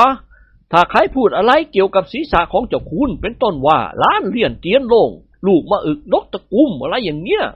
เจ้าคุณต้องสังเกตดูว่าที่พูดมีเจตนาหรือเปล่า เมื่อไม่มีเจตนาก็แล้วไป ทันใดนั้นเองทุกคนก็ได้ยินเสียงช้างป่าหลายตัวร้องแปร๋นแปร๋นขึ้น ดังมาตามลม นิกรทำหน้าเลิ่กลั่กแล้วร้องตะโกนสุดเสียง เฮ้ยช้างเว้ย เท่านั้นเองทุกคนก็วิ่งหนีอย่างไม่คิดชีวิต ต่างขึ้นมารวมกลุ่มอยู่บนชะง่อนผาแห่งหนึ่ง และเตรียมปืนเล็กยาว เล็งต่อสู้หรือสังหารช้างป่าด็อกเตอร์ดิเรกยิ้มให้นิกรแล้วพูดเสียงสั่นโอ้หอมแกเห็นมันโผล่ออกมาจากพุ่มไม้หรืออยังไงนิกรสันศีษะเปล่าไม่เห็นหรอก ทุกคนสะดุ้งเฮือกพร้อม ๆ กันพลเอตโลนิกรทันทีอ้าวแล้วเสือแขกปากร้องว่าช้างโว้ยทำไมทำพวกเราวิ่งที่โคงบานไปตามกัน นิกรหัวเราะงอไปงอมา การได้ยินเสียงช้างกันก็ร้องบอกพวกเรา ไม่ใช่ว่าการเห็นช้าง ฟังไม่ได้สับแล้วจับมากระเดียดก็เป็นอย่างนี้แหละ พูดจบนิกรก็หัวเราะงอหายแทบจะขาดใจตาย นายจอมทะเลนลงลูกคอเอิกเอิกแต่แล้วเขาก็อ้าปากค้างเพราะขากรรไกรค้างหุบปากไม่ลง นิกรรีบเข้ามาหาด็อกเตอร์ดิเรกวิใบบอกให้รู้ว่าเขาอ้าปากกว้างเกินไป ขากรรไกรค้างหุบปากไม่ได้ นายแพทย์หนุ่มทำเป็นทองไม่รู้ร้อน มองดูนายจอมทะเลนอย่างขบขัน นิกรรำคาญเต็มทนก็พูดอ้อแอ ขอให้ดิเลกช่วยเขาอ๋อเอ้ยเอ้ยอาแอเอออาไอ้ไอเอ้ไอ้อาเอ้ยเอ้ยเอเอคราวนี้ทุกคนหัวเราะกันจนท้องคัดท้องแข็งด็อกเตอร์ดิเลกล่อเสียน้ำหูน้ำตาไหล เขาแกล้งทรมานนิกรไม่ยอมให้ความช่วยเหลือ อ้ามอ้าปากอยู่อย่างนี้แหละดี แล้วจะได้กินน้อยและพูดน้อยลงบ้าง นิกรมองดูด็อกเตอร์ดิเลกอย่างเดือดดานเออไอ้ไอ้อะเออไอ้ไอ้ไอ้อีไอ้ไอ้นายแพทย์หนุ่มสะดุ้งเฮือกอืมอยากด่าเลยไม่ช่วยเลย อ้าปากอยู่อย่างนี้เถอะ อย่างช้าเย็นวันนี้แกก็ตาย นิกรถามสวนควันทันที อ้าไอ้ไอ้ก็ลุมเข้าทองมากๆ แกจะอยู่ได้ยังไงล่ะ นิกรหัวเราะทั้งทั้งที่หุบปากไม่ลงอังอ้าอังอ้างไอ้ไอเออังอ้าอังอ้าด็อกเตอร์ดิเลกสั่นศีรษะช้าๆ เขายกมือทั้งสองจับหน้านิกร เอียงคอมองทางโน้นทางนี้ แล้วปล่อยหมัดทุกขวากระแทกขากันไกลข้างซ้ายของนิกรดังกรอบนายจอมทะเลนส่วนเซล้มลงนั่งพับเพียบเรียบร้อย ขาตะไกของเขาหุบลงได้แล้ว ด้วยวิธีแก้ไขแบบแหวกแนวของนายแพทย์หนุ่ม นายจอมทะเลนยกมือคำขาตะไกของเขาแล้วลุกขึ้นอย่างงงๆ เดินสลึมสลือเข้ามาขอสัมผัสมือกับนายแพทย์หนุ่ม โอ้ยขอบใจมากหมอ นิกรขบกรามพูด วิธีรักษาตะไกค้างของแกวิเศษมาก นี่ประเดี๋ยวพยิงทิ้งฉันนี่เลย คณะนักไต่เขาต่างหัวเราะขึ้นพร้อม ๆ กัน กาลิมนำทางต่อไป คราวนี้นักไต่เขาทุกคนได้มาถึงบริเวณที่ราบแห่งหนึ่ง ซึ่งมีอาณาเขตกว้างขวางกว่าสนามหลวงสองสามเท่า ที่ราบสูงนี้เป็นต้นหญ้าเต็มไปด้วยสัตว์ป่านานาชนิด เสียงหวนกล่าวเปยขึ้นว่าเฮ้น่าแปลกใจมาก ฝูงสัตว์ป่าไม่น่าจะมาอยู่บนภูเขาเลย ซานุขานทรงยิ้มให้อาเซียแล้วรับสั่งว่า โอ้อินนี่ เพราะหิมาลัยใหญ่โตเหมือนกับพื้นโลกนั่นเอง บนภูเขาลูกนี้คือป่าไม้ที่ไหนมีน้ำและอาหารสัตว์ป่าก็อยู่ที่นั่น ที่ไหนมีน้ำและอาหาร สัตว์ป่าก็อยู่ที่นั่น กาลิมพูดเสริมขึ้น โอ้ แต่เมื่อเราขึ้นไปสูงถึงหนึ่งพันห้าร้อยเมตร หรือในราวหนึ่งไม้เราจะไม่ได้พบสัตว์ใหญ่ๆเช่นเสือ ช้างแรดหรือวัวกระทิงอีกเลย เราจะพบแต่พวกลิงข้างหมีหมูกระต่ายป่าและอีเก้งเท่านั้น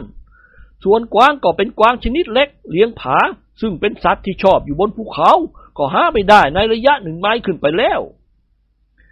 อ่าแล้วแล้วแล้วเสือล่ะ นิกรถามอย่างวันวัน เสือหรือครับ มีครับ โดยมากเป็นเสือดาวหรือเสือดำส่วนเสือลายผาดก้อนจะหากินในระยะสูงห้าร้อยเมตรลงมา แต่ว่าถึงสูงเท่าไหร่ ก็มีปลาตามลำห้วยตลอดจนเต่าหรือตะภาพน้ำอาเสียยิ้มเล็กน้อย ฮะ บนเขานี่มีเต่าได้เหรอโอ้ มีครับ และขี้เต่าล่ะ เสียงหวนถามต่อไป พานภูเขาต่อพางหัวเราะพาง โอ้อีนี่ขี้เต่าไม่มีครับ ตามวิชาสัตวศาสตร์ที่ผมเรียนมา ปรากฏว่าเต่าเป็นสัตว์ประหลาดชอบขี้ตามใต้ลักแร้คน ผู้หญิงบางคนทั้งสวยทั้งขาว แต่จักกระแลของหล่อนกลายเป็นส่วงของเต่าก็มี เมียผมอย่างเงี้ยอยู่ห่างจากผมตั้งห้าหกเส้นยังได้กินร้อน เสียงหัวเราะดังขึ้นพร้อมๆกัน แนะนำให้หล่อนอาบน้ำเสียบ้างสิพลพูดพลางหัวเราะพางกาลิมสั่นศีรษะช้าๆ โอ้ ปีหนึ่งอาบน้ำหนเดียวครับ และต้องไปอาบที่แม่น้ำคงคาในกรุงพาราณสี คนที่อยู่ใต้น้ำจามสนั่นหวั่นไหวไปตามกาล ทันใดนั้นเองเสือดำตัวหนึ่งได้เพ่นแผลวออกมาจากพุ่มไม้ใบบัง บรรดานักไต่เขาถูกจู่โจมในระยะใกล้ชิดเช่นนี้ก็ยืนตะลึงไปตามกัน แม้กระทั่งพลซึ่งมีขวัญและกำลังใจดีกว่าเพื่อนก็พลอยยืนจังงังไปด้วย เจ้าดำปลอดแยกเขี้ยวคำรามลั่น วิ่งเข้าหาคณะพักสีสหายอย่างรวดเร็ว เจ้าแห้วตกใจถึงกับเป็นลมล้มลงสิ้นสติพานภูเขากระชากมีดพกออกจากฝัก แล้วคว้างไปยังร่างเสือดำตัวขนาด ห้าศอกอย่างรวดเร็ว ชึก มีดพกคู่มือของกาลิมปักเข้าไปในตาข้างขวาของเสือดำจนมิด เสือดำหยุดชะงักกระโดดตัวลอยร้องคำรามลั่นป่า กาลิมแลเห็นพลดึงปืนพกในซองออกมาจะยิงเสือ เขาก็คว้าข้อมือนายพัชราพรไว้ โอ้อีนี่ไม่ต้องยิงครับ เสียลูกปืนเปล่าๆผมรับรองว่ามันสิ้นฤทธิ์แล้วคณะนักไต่เขาต่างพากันมองดูเสือดำตัวนั้น มันดิ้นรนและร้องคำรามน่ากลัว แต่แล้วเพียงครู่เดียวมันก็ซุกหัวเข้าไปในพุ่มไม้ และนอนตะแคงนิ่งเฉยไม่กระดุกกระดิก เจ้าแห้วลืมตามองดู พอเห็นเสือตายแล้วก็รีบลุกขึ้น กาลิมกล่าวกับคณะพักสีสหาย โอ้อีนี่มันตายแล้วครับ พูดจบเขาก็เดินเข้าไปที่ศพเสือ แล้วก้มลงจับหางลากตัวมันออกมาจากพุ่มไม้ แล้วกระชากมีดพกของเขาออกมาจากในตาเสือ กาลิมใช้ใบไม้แห้งและต้นหญ้าเช็ดเลือดที่ติดมีดของเขา แล้วเก็บใส่ปลอกของมันตามเดิม หมุนตัวกลับเดินเข้ามาหาคณะพักสีสหาย ท่านมหาราชารับสั่งกับเจ้าคุณปัจจนึกว่า โอ้อีนี่ฉันคิดว่าไม่มีใครอีกแล้ว ที่จะคว้างมีดได้แม่นยำเช่นนี้ ถ้าไม่ได้กาลิม พวกเราคนใดคนหนึ่งคงจะถูกเสือดำขาบเอาไปกินแอ่าเป็นความจริงกระหม่อม เสียงหวนเสริมขึ้นเบาๆ กาหม่อมบางเต็มทน ท่านเจ้าคุณหันขวับมาทางกินหวน แกว่ายังไงนะไอเสีย อาเสียแกล้งทำหน้าตาย ไหนครับ ผมว่ากาลิมยอดคนครับ แกไม่ได้พูดอย่างนี้นี่ว่า อาได้ยินแกพูดว่ากระหม่อมบางเต็มทน กิมหนวนแกล้งทำเป็นโมโหพุทท่อผมรู้อยู่แล้วว่าคุณอากระหม่อมบาง แล้วผมจะพูดหาหอกอะไรกันครับ เดี๋ยวนี้ผมเป็นผู้หลักผู้ใหญ่แล้ว เลิกล้อคุณอามานานแล้ว เมื่อกี้นี้ผ่านดงมาอึกตั้งเยอะแยะ ลูกกำลังสุกแดงแจ๋เต็มต้น ผมยังไม่ปริปากพูด เจ้าคุณโบกมือ เออ เอาละ พอแล้วว่ะเดี๋ยวจะเกิดการยิงทิ้งกันขึ้นบนภูเขาหิมาลัยด็อกเตอร์ดิเรกเดินเข้ามาหยุดยืนเผชิญหน้ากับกาลิม นายพรานผู้ไต่เขาด้วยความเลื่อมใส โอ้ทำไมแกคว้างมีดได้แม่นยำเช่นนี้กาลิม แกหัดมาจากไหน แกทำให้การตื่นเต้นในความสามารถของแกเป็นที่สุด กาลิมยิ้มแป้น เขาอดคุยโม้ไม่ได้ตามนิสัยสันดานของเขา โอ้อีเน่ผมชอบเล่นมีดตั้งแต่เด็กๆครับคุณหมอ พอสี่ขวบก็ซ้อมคว้างมีดเล่นทุกวัน จนกระทั่งเติบโตเป็นหนุ่มผมรับรองว่าในระยะ 20 เมตร ผมสามารถคว้างมดตะนอยเอวขาดเลยครับ ผมใช้มีดเล่มนี้ไว้ล่าสัตว์และป้องกันตัวมาหลายปีแล้ว พูดแล้วคุณหมอจะหาว่าผมคุย ไม่คุยหรอกครับ แต่ขออดตัวนิดหน้อย ครั้งหนึ่งผมมีเรื่องวิวาทกับเพื่อนรักของผมคนหนึ่ง ไอเป็ดนั่นเมาจนไม่เป็นมนุษย์มนาชิวครับ อยู่ดีๆมันก็แจกหมากผม เตะผมชกผมเสียสะบักสะบอม ผมเห็นว่ามันเมาก็วิ่งหนี มันคว้าดาบไล่ฟันผมครับ ผมเดือดขึ้นมาก็กระชากมีดเล่มนั้นออก หันมาขว้างมันในระยะห่างสิบเมตร แต่มันเป็นเพื่อนของผม ผมจึงฆ่ามันไม่ลง ผมเพียงแต่ขว้างมีดถูกหนวดมันขาดกระจุยไปแถบหนึ่ง ทางริมฝีปากข้างซ้ายเหมือนกับเอามีดโกน โกนมันออกโดยไม่มีบาดแผลเลย แม้แต่น้อย เจ้าเพื่อนของผมตกใจหยุดชะงัก ยกมือลูบคำหนวดพอรู้ว่าหนวดขาดไปแถบหนึ่งก็หายเมาร้องอายสะอึกสะอื่นตีอกชกหัวตัวเองด้วยความเสียดายหนวดของเขา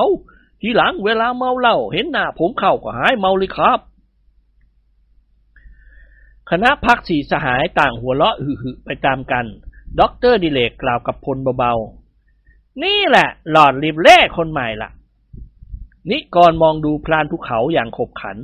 แล้วยกมือตบบ่ากาลิมอย่างสนิทสนม แกเป็นคนคุยสนุกดีว่ะ แต่ว่าเรื่องที่แกพูดหรือเล่าให้ฟังนั้น สงสัยเหลือเกินว่ามันเป็นเรื่องที่แฝงไว้ซึ่งความเท็จ กาลิมยอมรับว่าเป็นจริง โอ้ครับ ก็ต้องมีความเท็จแฝงอยู่บ้าง ในราวหกเจ็ดสิบเปอร์เซนศิลปะของการคุยนั่น ถ้าจะให้มีรสชาติก็ต้องปนความเท็จเข้าไป เป็นต้นว่าผมเห็นเสือตัวหนึ่งระยะห่างห้าสิบเมตร แล้วผมก็ใส่ตีนหมากวยอ้าว เมื่อผมเล่าเรื่องเสือให้เพื่อนฟัง ผมก็ต้องฝอยว่าผมได้ประชิญกับเจ้าหลายผาดกรในระยะเผาขน ห่างจากกันเราห้าเมตร ผมจ้องตากับเสือเกือบสามชั่วโมง จนปวดลูกในตา พอผมรู้สึกตัว ผมจะต้องกระพริบตา ผมก็วิ่งหนี เพราะกลัวเสือจะถลกหนังหัวผม ตอบกระพริบตา ใครคนหนึ่งถือโอกาสเหวี่ยงลูกแปรถูกก้นกาลิมลำพับ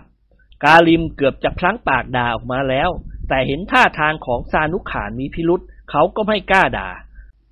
คนยิ้มน้อยยิ้มใหญ่มองดูพรานผู้นำทางด้วยความพอใจ เออแกช่วยอธิบายให้กันฟังหน่อยได้ไหมกาลิมทำไมชาวอินเดียถึงนิยมไว้หนวดเขา กาลิมยืดหน้าอกขึ้นวางท่าผึ่งผายให้สมกับเป็นผู้ที่มีความรู้ โอ้อีนี่เรื่องนี้อธิบายได้ง่ายเหลือเกินครับ ที่ไว้หนวดเขาก็เพื่อให้รู้ว่าเราอาจหลงจีบกันเอง โดยเข้าใจผิดคิดว่าฝ่ายหนึ่งเป็นผู้หญิง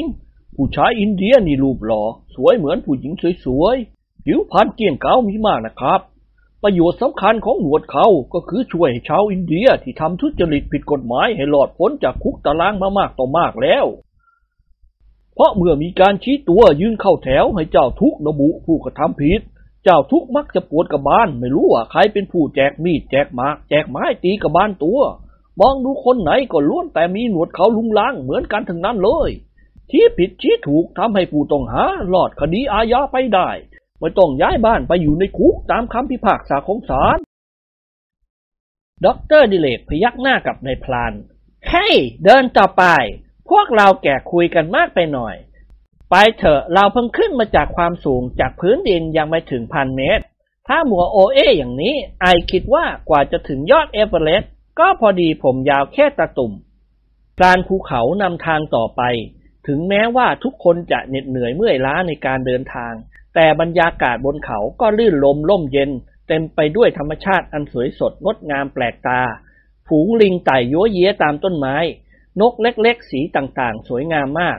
หมู่ผีเสื้อบินโบกโบยไปมา ดอกไม้ป่าบานสะพรั่ง เมื่อแงนขึ้นไปยังยอดดอยก็เห็นหิมะปกคลุมไปทั่ว กลุ่มหมอกสีขาวเหมือนปุยนุ่นค่อยๆลอยผ่านไป พลานกาลิมชี้แจงให้ฟังว่า เมื่อขึ้นไปสูงในระยะสองหมื่นฟิตแล้ว ทุกขนทุกแห่งจะมีแต่หิมะหนาทึบ ปกคลุมไปทั่ว ภัยธรรมชาติที่น่ากลัวคือพายุหิมะ แต่เขามีความชำนาญที่จะพานักไต่เขาหลบหลีกพายุหิมะได้ เจ้าคุณปัจจนึกสนใจในเรื่องมนุษย์หิมะ คาลิมไว้ขอให้แกตอบคำถามเฉยๆ โดยมีความจริงทั้งร้อยเปอร์เซ็นต์ได้ไหมพลานหันไปมองดูท่านเจ้าคุณแล้วหัวเราะเบาๆ โอ้อีเนยได้ครับ ถ้าให้ผมตอบโดยไม่มีความเท็จเกือบแฝงก็ต้องบอกให้ผมรู้ก่อนอย่างนี้ ท่านเจ้าคุณมองขึ้นไปบนยอดเขาอันสูงลิบ ถามจริงๆเถอะว่า แกเคยขึ้นถึงยอดเอเวอเรสต์ตามที่แกคุยให้ฟังหรือเปล่า นายพรานยกนิ้วชี้มือขวาใส่ปากกัด แล้วแกว่งแขนซ้ายไปมาในท่ากระดาษอายยินดีพูดกันอย่างเปิดอกเลยนะครับ ผมเคยขึ้นมาบนภูเขาหิมาลัยนับครั้งไม่ถ้วน แต่พอถึงถิ่นที่มีหิมะปกคลุม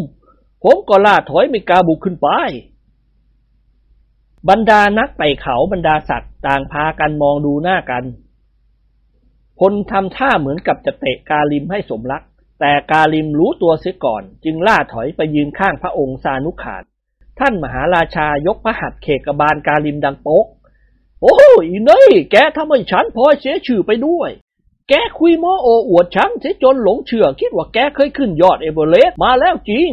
ฉันก็ตกลงจ้างแกเป็นผู้นำทาง และฉันยังอวดพักพวกของฉันว่าแกเชี่ยวชาญชำนาญในการปีนป่ายภูเขามาก เคยขึ้นยอดเอเวอเรสต์มาหลายครั้งแล้ว ที่แท้ก็เหลวทำไมถึงหัดโกหกพกลมอย่างนี้วะ กาลิมยิ้มแย่ๆโอ้ ไม่ได้หัดกระหม่อม เป็นมานานแล้ว ถ้ากระหม่อมไม่ทูลโกหกฟาบาทก็คงไม่จ้างกระหม่อมเป็นผู้นำทาง พูดจบนายพานขี้คุยก็หันมายิ้มให้คณะพักสีสาย โอ้อย่าวิตกเป็นทุกข์ไปเลยครับ ผมเป็นพานพายที่ชำนาญภูมิประเทศบนเขาหิมาลัยมาก ถึงแม้ว่าผมขึ้นไปไม่ถึงยอดเอเวอเรสต์ให้จงได้ เรื่องการปีนป่ายผมถนัดเหมือนกันครับ ตามปกติผมชอบปีนฝาห้องแอบดูพวกผู้หญิงอาบน้ำในห้องของหลอนทุกวันเสียงหวนทำปากจูฮ่าฮ่ามิหน้าล่ะ กุ้งยิงถึงขึ้นลูกในตาแกตั้งหลายเม็ด พูดจบเสียงหวนก็ยกมือขวาขึ้นกุมด้ามปืนพกในซองปืน แล้วหันมาทางคณะพักของเขา ยิงมันทิ้งเสียละ ไอ้หมอนี่มันมะกอกสามตะก้าพอๆกับไอ้กรทีเดียว นิกรหัวละอย่าไปทำมันเลยวะนึกว่าเลี้ยงไว้ดูเล่นสักคน แล้ววันนี้ก็ตรงกับวันทำสมณะเสียด้วย บาปกรรมเปล่าๆปล่อยให้มันนำทางเราต่อไปเถอะ มีการริมร่วมทางมาด้วยก็คึกคืนดีเหมือนกัน เสียงหวนหันมาทำตาเขียวกับกาลินฮะเดี๋ยวพักเก็บไว้บนภูเขานี่เลย กาลินยกมือไหว้ปลกปลกๆอีเนยแม่ผมแก่แล้วครับข้าคนอย่างผมเหมือนกับข้าหมาตัวหนึ่ง ไม่ได้เกียรติอะไรเลย อาเสียตวาดแวดให้จอมกันล่อนไปนำทางต่อไป เจ้าแห้วหัวเราะฮึรับประทานผมนึกอะไรไม่มีผิดสงสัยว่าเจ้ากาลิมไม่ใช่แขกเสียแล้วล่ะครับ พูดไทยชัดแจ๋วไม่มีผิดเพี้ยนเหมือนแขกพูดไทย โอ้อีนี่จานเป็นแขกจริงๆนะนายจ๋า เจ้าแห้วหัวละ แขกก็ดีนะสิ กาลิมพยักหน้า โอ้ อดหนักๆเข้าก็อาจจะกินได้เหมือนกัน ถ้าข้าเป็นแขกก็ดี เองก็เป็นแขกตามด้อย เออสิวะ เจ้าแห้วเอตโล เดี๋ยวก็เจอมากน้ำฝาดฝาดๆเท่านั้นเอง กาลิมทำตาโตเท่าไข่ห่าน เอา้า มันจะมากไปหน่อยละไอ้แห้วข้ายอมลงหัวพวกเจ้านายเท่านั้นนะโว้ยสำหรับเองถ้ามาทำใหญ่กับข้าเป็นมีหวังโดนเตะ เจ้าแห้วเดือดดานขึ้นมาทันที มึงแน่เลยไอ้กาลิม แน่หรือไม่แน่ก็ถอดเครื่องหลังออกสิโว้ยไอ้แห้วเจ้าแห้วโกรธจนตัวสั่น มึงท้ากูชก โอ้ชกกันทำไมวะ เสียเวลาเปล่าๆกาลิมพูดเสียงหัวเราะดวลมีสั้นกันสิวะ ไม่ถึงนาทีก็รู้ว่าใครจะอยู่และจะไปนรก เจ้าแห้วยิ้มด้วยมุมปากข้างขวา ใครไม่จริง ลูกหมาห้าร้อยชาติ มา ไอ้กาลิม ให้มันรู้ดีรู้ชั่วกันทีเถอะวะ ว่าฝีมือดวลมีสั้นของแกจะเหนือกว่ากัน ซานุกขานขยับจะเข้าห้ามเมื่อทอดพระเนตรเห็นเจ้าแห้วถอดเครื่องหลังออก แต่เจ้าคุณปัจจนึกคว้าพระกรของท่านมหาราชาไว้ ปล่อยมันตามเรื่องกระหม่อม ให้มันตายกันเสียข้างหนึ่งก็ดีเหมือนกัน ไอ้สองคนนี้สอนศีลไม่กินกัน ตั้งแต่ก่อนจะออกเดินทางแล้วสี่สหายเดินไปนั่งพักผ่อนโคนต้นไม้ใหญ่ต้นหนึ่ง ไม่มีใครสนใจกับเจ้าแห้วและกาลิมเท่าใดนัก เจ้าคุณปัจจนึกกับท่านมหาราชาสานุขาน ยืนเคียงคู่กันและจุดบุหรี่แบ่งกันสู่พลมวลเจ้าแห้วโมโหจนตัวสั่นเหมือนปลาช่อนถูกทุบหัว เวียงเครื่องหลังทิ้งเสียงดังโครม แล้วล้วงกระเป๋ากางเกง หยิบมีดพักสปริงเล่มหนึ่งออกมาดีสปริงออก ในเวลาเดียวกัน กาลิมกระชากมีดสั้นคู่มือของเขาออกมาถือกระชับ ความจริงควรจะเรียกว่ามีดยาวมากกว่า เพราะความยาวมันขนาดดาบปลายปืนทหาร โอ้ ไอ้แห้วดับโมโหสิก่อนแล้วค่อยดวลกัน แกอย่าลืมว่าคนที่กำลังบันดาลโทสะนั่นจะหมดความยั้งคิด การเตือนแกด้วยความหวังดีโว้ย เจ้าแห้วเห็นพ้องด้วย จึงพยายามหักห้ามโทสะ สีหน้าเคร่งเครียดของเจ้าแห้วค่อยชุ่มชื่นขึ้นมาไอ้กาลิม แกกับกันต้องตายจากกันไปข้างหนึ่ง กาลิมหัวละความตายเป็นเรื่องสำหรับคนอย่างอัลแลนควอเตอร์แมนผู้มองเห็นในที่มืด ผู้ที่มีหูทิพย์และตาทิพย์ผู้มีอาวุธเสียงดังเหมือนฟ้าร้อง กูนี่ละวะเฮ้ย อัลแลนควอเตอร์แมน เจ้าแห้วหัวเราะคนละเรื่องแล้วไอ้กาลิมไงเสือกมาเล่นเรื่องนี้ กาลิมยิ้มแค่นๆโอ้คนละเรื่อง แต่เขาเย็บเล่มเดียวกันนี่หว่าไอ้แห้วกันนี่แหละเป็นผู้สืบสายโลหิตมาจากกูละคาฝีมือคว้างมีดและดวลมีดในโลกนี้ แกก็น่าจะรู้ดีแล้วว่า ไม่มีใครเกินน่ะ พวกกูละคาไปได้ เจ้าแห้วว่า แกจะเป็นกูละข่ากูละขิงลูกกูก็ถืออะไรก็ช่างแกเถอะ กับคนไทยใจเหี้ยมห่านว่ะมาเข้ามา แล้วเจ้าแห้วก็ขยับมีดเต้นเข้าใส่เขา เอียงคอไปมาและแลบลิ้นออกมาเล็กน้อย กาลิมหัวเลาะลั่น อะไร กาลิมพูดยางคาง นี่ท่าอะไรวะเจมดีนนะสิเจมดีนนะสิว้ยกาลิมว่า โอ้อีนี่ท่านี้ไม่ใช่ท่าเจมดีนเสร็จแล้ว มันท่าหมาหอบแดนนี่วะ จ้าแห้วทำคอย่นกระโดดเข้าจ้วงแทงกาลิมทันที ปลายมีดของเจ้าแห้วเฉียดร่างของพานภูเขาไปเพียงวาเดียวเท่านั้น การดวลมีดสั้นเริ่มต้นแล้ว เป็นการดวลที่อ้อยอิ่งเต็มทน อย่างที่เรียกว่าถ้อยทีถ้อยอาศัยกัน เจ้าหนุ่มเชื้อสายกูละขากระโดดเข้าแทงเจ้าแห้วบ้างถากล่างเจ้าแห้วก็ถอยกลูด แล้วทำท่าหมาหอบแดดอีก สี่สหายมองดูการดวลมีดสั้นอย่างเศร้าใจ เฮ้ยให้มันตื่นเต้นกว่านี้หน่อยสิว้ายจิงหงวนตะโกนขึ้นดัง ๆ หวาดเสียวนะหวาดเสียวหรอก แต่มันละคนเศร้ามากกว่าตื่นเต้น ทั้งสองเต้นเท้าไปมา ต่างฝ่ายต่างพยักหน้าให้อีกฝ่ายหนึ่งบุกเข้ามาหาตน พยักหน้ากันจนเมื่อยหน้าก็ไม่ปรากฏว่าฝ่ายใดเข้าแทงก่อนพลพัชราพรลำคาญใจเต็มทน ก็ดึงปืนพกในซองปืนข้างขวาออกมา ยกขึ้นเล็งยิงมีดพกคู่มือของเจ้าแห้ว แล้วกระดิกนิ้วเหนี่ยวไกลทันที ปัง ใบมีดพกสปริงของเจ้าแห้วหักสะบั้นคงเหลือแต่ด้ามเท่านั้น การดวลมีดหยุดชะงักด้วยเสียงปืน เจ้าแห้วหันมามองพลอย่างเคืองๆโหรับประทานเลือดแต่ด้ามอย่างนี้ ผมจะสู้กาลิมมันได้ยังไงครับพลทำตาเขียวกับเจ้าแห้วนี่ยังจะพูดดีอีก เดี๋ยวพ่อยิงทิ้งซะหรอกด็อกเตอร์ดิเรกพูดเสริมขึ้นด้วยเสียงหัวเราะทำลำบากนักก็อย่าดวลกันเลยว้าย อย่างนี้เขาเรียกว่าอวดมีสั้น ไม่ใช่ดวลมีสั้น ต่างคนต่างชูมีดหลา เต้นไปเต้นมาเหมือนหนังตะลุง ไม่เห็นแทงกันสักที เจ้าแห้วยิ้มแห้งๆ โยนด้ามมีดทิ้งไป แล้วหันมามองดูหน้าในพรานภูเขาด้วยความอาฆาตมาดหมาย เออ ฝากไว้ก่อนกาลิม ถ้าเราขึ้นไปถึงยอดเขาเอเวอเรสต์เมื่อไหร่แกกับกันมาดวลมีดสั้นกันตัวต่อตัว สู้กันบนยอดเขาค่อยตื่นเต้นหน่อย นี่ถ้ากันไม่คิดว่าแกเป็นผู้นำทาง พวกเราแล้วก็การแทงแกตายเสร็จแล้ว คณะไต่เขาบรรดาศักดิ์ต่างถือโอกาสพักผ่อนอยู่ในบริเวณนั้น นิกรพิงต้นไม้กลนเสียงสนั่นวันไหว ในราวครึ่งชั่วโมง คณะนักไต่เขาก็พากันออกเดินทางต่อไป เย็นวันนั้นเอง คณะนักไต่เขาบรรดาศักดิ์ก็พักแรมอยู่ริมลำธารสายหนึ่งในเขตป่าโปร่งบนเขาสูงจากพื้นดินประมาณ 1,500 เมตร แต่เนื่องจากหมอกลงจัดจึงมองไม่เห็นภูมิประเทศเบื้องล่าง กาลิมว่าตอนกลางคืนอากาศหนาวจัดจนแทบจะทนไม่ได้ เขาขอร้องให้ทุกคนช่วยกันหาฟืนเตรียมตัวใช้ตลอดรุ่ง เพื่อให้เกิดความอบอุ่น มิฉะนั้นอาจจะนอนหนาวตาย คณะพักสี่สหายกับเจ้าคุณปัจจนึกและเจ้าแห้ว และท่านหมหาราชาสานุขานต่างช่วยกันหาฟืนมาเตรียมไว้ แต่เสียงหวนเมื่อยเต็มทน จึงตกลงจ้างเจ้าแห้วพันบาทให้หาฟืนแทนเขา เจ้าแห้วขอร้องให้เสียงหวนเขียนหนังสือเป็นสัญญายืมพันบาท แล้วก็ช่วยหาฟืนแทนอาเซีย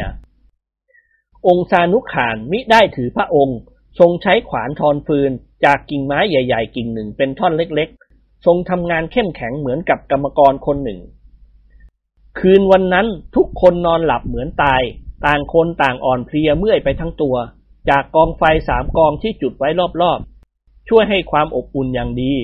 อากาศหนาวจัดจริง ๆ ตามที่กาลินบอก เขาหิมาลัย ยามลาตรีมีความสงบเงียบ ไม่มีเสียงสัตว์ป่าร้อง ไม่มีเสียงลมพัด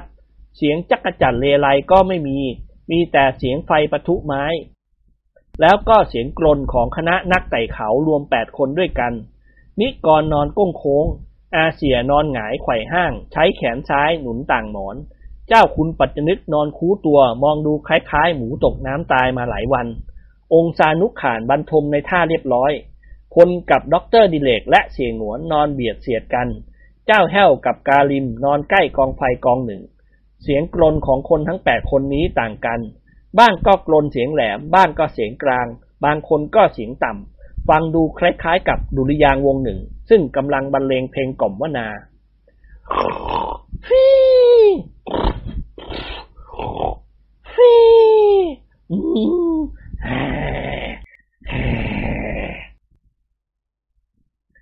แล้วก็มีเสียงเคี้ยวปากจับจับ เสียงพึมพำสบทสาบาน บางทีก็มีเสียงหัวเราะหึ่เสียงเจ้าคุณปัจจนึกละเมอลั่น ไอ้ลูกเขยทรยศ เงินของข้าวางไว้บนโต๊ะสองพันเผลอแป๊บเดียวคว้าเอาไปเสียแล้ว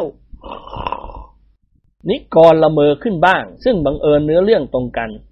อ่าอย่าหาเรื่องผมนะ สาบานได้ ผมไม่ได้ขโมยเงินของคุณพ่อนะ เสี่ยหงวนละเมอขึ้นบ้างฮ้านวลจ๋า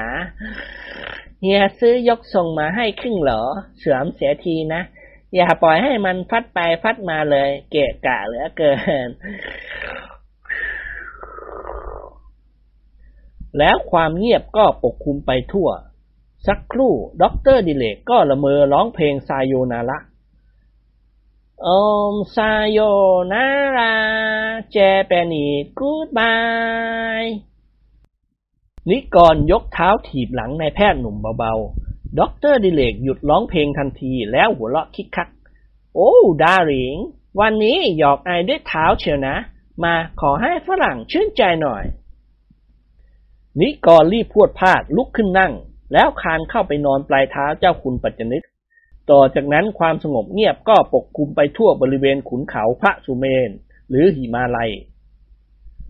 ลมพัดมาวูบหนึ่งทำให้กองไฟลุกฮือขึ้น และลูกไฟลูกหนึ่งกระเด็นไปติดผ้าห่มนวมของเสียงหวน ผ้าห่มผืนนั้นเป็นผ้าห่มขนสัตว์อ่อนนุ่มและไวไฟ มันค่อยๆลุกลามขึ้นและขยายอาณาเขตออกไปทุกที บริเวณที่ไฟไหม้นั้นตรงกับหน้าอกอาเซีย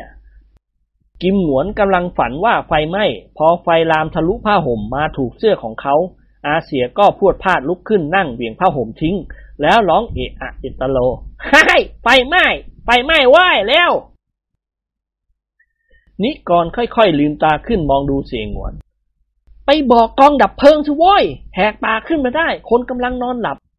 แล้วนิกรหลับตากลนต่อไป เสียงหวนหายงงเงียแล้ว เขารีบตะปบผ้าห่มดับ ไฟไหม้มือเขาถึงกับสะบัดมือเล่าๆผ้าห่มนวมทะลุเป็นรูกว้างขนาดจานกินข้าว อาเซียบนพึมพำเขากวาดสายตามองไปรอบๆบบริเวณนั้น แล้วก็รู้สึกสงบเงียบวังเวียงใจอย่างชอบกล ขณะที่กิมหนวนเอื้อมมือหยิบกระป๋องบุหรี่ขึ้นมาจุดสูบมวนหนึ่ง กิมหนวนก็ได้ยินเสียงร้องเพลงดังแว่วมาตามลม เสียงที่ร้องเป็นเสียงของผู้หญิงหวานฉ่ำราวกับเสียงของลวงทอง หล่อนกำลังครวญเพลงฮินดูอย่างไพเราะในจังหวะช้าๆ อาเซียขนลุกสู้ ความรู้สึกบอกตัวเองว่าเขาถูกปีศาจบนเขานี้เล่นงานเขาแล้ว ปกติอาเซียไม่ใช่คนกลัวผีจนเกินไป แต่ความอ้างว้างใหญ่โตมโหฬารของหิมาลัย ประกอบทั้งป่าเขาลำเนาไพรที่แลเห็น และแสงเดือนอันสลัวลางในคืนข้างแรมแก่กิมหนวนมองไปข้างหน้าเพื่อค้นหาเจ้าของเสียงอันไพเราะนั้น ทันใดนั้นเองอาเซียก็เย็นว่าไปหมดทั้งตัว เขาแลเห็นลูกไฟสีเขียวนวลกลมโต ขนาดลูกมะพร้าวลูกหนึ่ง ค่อยๆลอยออกมาจากถ้ำเบื้องหน้าของเขา แสงสว่างจ้าราวกับกลางวัน ดวงไฟดวงนั้นลอยทื่อตรงเข้ามาหากิมหมวนอย่างแช่มช้า มีเสียงแตกดังเปรี้ยเปรี้ยอาเสียคลานเข้าไปหานิกรโดยเร็ว เอื้อมมือเขย่าร่างในจอมทะเลนเพื่อนเกอของเขา ให้ก่อนก่อนไว้นิกรยิ้มแป้น เขากำลังฝันว่าเขากำลังพอดรักกับสาวทีนเอทคนหนึ่ง ริมสระน้ำในเขาดินวนา นิกรจับมืออาเสียเบาๆ หนูจ๋าชื่นใจเหลือเกินที่หนูหนีโรงเรียนมาหาพี่ อาเสียเม้มปากแน่น มองดูลูกไฟซึ่งลอยนิ่งเฉยอยู่เบื้องหน้าที่พักของเขา แล้วยกมือเขกศีรษะนิกรค่อนข้างแรง ไอ้กรไว้หืมทำไมหนูหยาบคายพูดโว้ยกับพี่ล่ะ เดี๋ยวก็เพียกเขาให้เลย ยิมหนวนกระชากแขนนิกรให้ลุกขึ้นนั่ง เมื่อแลเห็นนิกรยังหลับตาอยู่ ก็เอื้อมมือขวาถ่างลูกในตาข้างซ้ายของนิกรออกดูหน่อยก่อนอาเสียพูดละล่ำละลัก นิกรบ่นพึมพำอย่าเล่นไว้แสบตาว่าอาเสียงเงื้อมือเขกบาลนายจอมทะเลนดังโป๊ก ให้ตื่นเท็ทีสิเราถูกผีหลอก นิกรเป็นสมาชิกของบริษัทตาแหกคนหนึ่ง พอได้ยินคำว่าผีเขาก็สะดุ้งเฮือกสุดตัว แล้วลืมตาโพลงลูกไฟกลมโตดวงนั้นทำให้นิกรอกสั่นขวัญแขวนโผเข้ากอดกิมหนวนทันทีต่างคนต่างกอดกันแน่น ฮ่าฮ่าลูลูลูลูลูอะไรวะนิกรถาม มามามามาไม่รู้สิ มามามามามามาลายลายมาจากถ้ำนั้น นิกรกืนน้ำลายเอือกสวดอิติปิโสนั่น ลูกไฟลูกนั้นลอยวนเวียนรอบๆที่พักในระยะสูงประมาณสี่เมตร แล้วก็ลงไปในเหวลึกทางขวามือ แสงสว่างจ้าสีเขียวนวลดับหายไปทันที สองสหายต่างคลายมือที่กอดกันออก ต่างคนต่างมองหน้ากันแล้วถอนหายใจเฮือกใหญ่พร้อมๆกันเป็นผีผีผีแน่นิกรพูดเกือบไม่เป็นภาษามนุษย์ คงเป็นผีกระหัง อาเสียกืนน้ำลายเอื้อกอ่าแล้วมันจะทำอะไรเราไหมนิกรฝืนยิ้มปลอบใจตัวเอง เขาว่ามันชอบล้วงก้นเรา เพื่อเอาตับไตไส้พุงเราออกมากิน กิมหนวนใจหายวาบรีบเลื่อนมือขวาสอดเข้าไปใต้ก้นของเขาทันที เมื่อกี้นี้กันได้ยินเสียงผู้หญิงสาวคนหนึ่งร้องเพลง นิกรขมวดคิ้วย่นงานเหรอทำไมแกถึงรู้ว่าเป็นผู้หญิงสาววุฒท่อยายแก่ร้องเพลงนี้แค่ไหนวะ คนแก่ฮอร์โมนหมดแล้วไม่รู้จักร้องเพลงหรอก แม้แต่จะฟังเพลงก็ไม่ชอบ ทันใดนั้นเองเสียงเพลงฮินดูก็ดังขึ้นอีก สองสหายเข้ากอดกันทันที ต่างคนต่างตัวสั่นเทิมเหมือนลูกนก เสียงเพลงดังใกล้เข้ามาทีละน้อย สักครู่ร่างของหญิงสาวคนหนึ่งก็ปรากฏขึ้นในท่ามกลางแสงเดือน กิมหนวนกับนิกรต่างเห็นสาวน้อยคนหนึ่ง แต่งกายแบบชาวฮินดู แต่ไม่มีผ้าคลุมหน้ากำลังเดินนวยหน้าตรงเข้ามายังที่พักของนักไต่เขาเฮ้ยนิกรคลางหน่าสงสาร ไปที่ชอบที่ชอบเถอะแม่คุณ แล้วฉันจะซื้อโรตีใส่บาตรไปให้ อุ้ยอย่าเข้ามาเลย กลัวแล้วแม่จ๋าปีศาจหญิงสาวยิ้มละไมหล่อนกวักมือเรียกกิมหนวนกับนิกร โอ้พี่จ๋าออกมาคุยกับข้าเถิดเสียงของหล่อนเยือกเย็นจับใจ ออกมาสิพี่ข้าไม่อยากเข้าไปหาพี่หรอกข้าเกลียดกองไฟ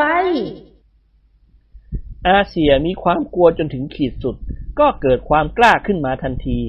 ความหวาดกลัวพูดผีปีศาจสิ้นสุดลงเพียงเท่านี้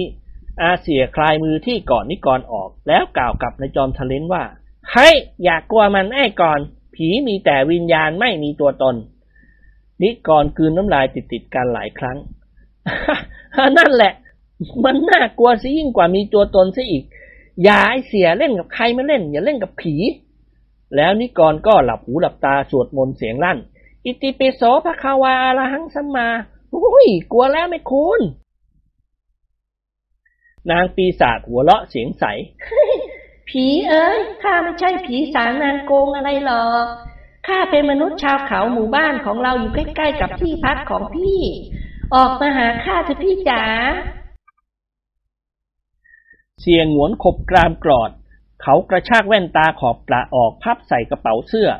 นิกรรีบจับแขนกิมหงวนยึดไว้ทันที รู้ดีว่าถ้ากิมหงวนถอดแว่นออกเมื่อไรก็เป็นสัญลักษณ์แห่งความบ้าบิ่นมุทะลุของเขา ซึ่งอาเซียจะไม่มีความเกรงกลัวอะไรทั้งนั้น แม้กระทั่งความตาย เฮ้ยอย่าไอ้งวน เชื่อกันเถอะเพื่อน อย่าเอาชีวิตแกทิ้งเสียที่นี่เลย นั่งอยู่นี่แหละ ถ้าแกออกไปหามันอย่างน้อยที่สุด แกก็ต้องจับไข้หัวโกนเจ้าคุณปัจจนึกละเมอขึ้นทันที ไอ้ระยำหัวโกนก็ไม่หนักกระบาลใคร นายจอมทะเลนทำคอย่น หันไปมองดูพ่อตาของเขา อืมละเมอยังไงวะ เข้าเรื่องเข้าราวกันพอดีประเดี๋ยวพ่อทำไฟเย็นซะเลย นางปีศาจร้องเพลงอีก เสียงของมันเยือกเย็นจับใจทำให้นิกรสะบัดร้อนสะบัดหนาว แล้วก็ทำท่าขนพองสยองก้าว หุยขนลุกไปทั่วตัวแล้ว อาเสียยิ้มแค่น กลัวผีจนขนลุกเชียหรือ เปล่า แล้วทำไมขนลุกล่ะ วัวทั้งอึไม่ได้ถ่ายมาสามวันแล้ว มันตื่นสถานที่แล้วแข็งเหมือนลูกกระสุน นอนเถอะเว้ย อย่าไปสนใจมันเลย เรานอนหลับตาเช่ก็หมดเรื่อง กิมหงวนปัดมือนิกรออกแล้วพวดพลาดลุกขึ้นยืน กันจะออกไปป่าบผีตัวนี้เอง ให้มันรู้ไปทีเถอะวะ ผีมันเก่งกว่าคน กันจะปั้มจูบนางปีศาจคนนี้ให้แกดูเป็นขวัญตา ผิดนักรวบหัวรวบหางเอาเป็นเมียเลย มีเมียผีสักคนก็ดีเหมือนกัน ก่อนที่นิกรจะพูดว่าอะไรอีก อาเสียก็เดินตรงเข้าไปหานางปีศาจแล้วร้องเรียกเสียงหนักๆอามานี่มานี่น้ารู้ดีว่าหนูเป็นผีไม่ใช่คน แต่น้าไม่กลัวหนูหรอก มามาโอเคซิกาเลตกับน้าเถอะนางปีศาจยิ้มหวานเดินเข้ามาหาเสียงหวน อาเสียเริ่มแสดงบทบาทเจ้าชู้ยักษ์ปากว่ามือถึง เขายกมือจับคางนางปีศาจแล้วดึงตัวหล่อนเข้ามากอด แต่แล้วอาเสียก็รีบคลายมือออก กระโจนถอยหลังออกห่างทันทีไอ้ตัวหนูเย็นเหมือนน้ำแข็ง หล่อนเอียงคออมยิ้ม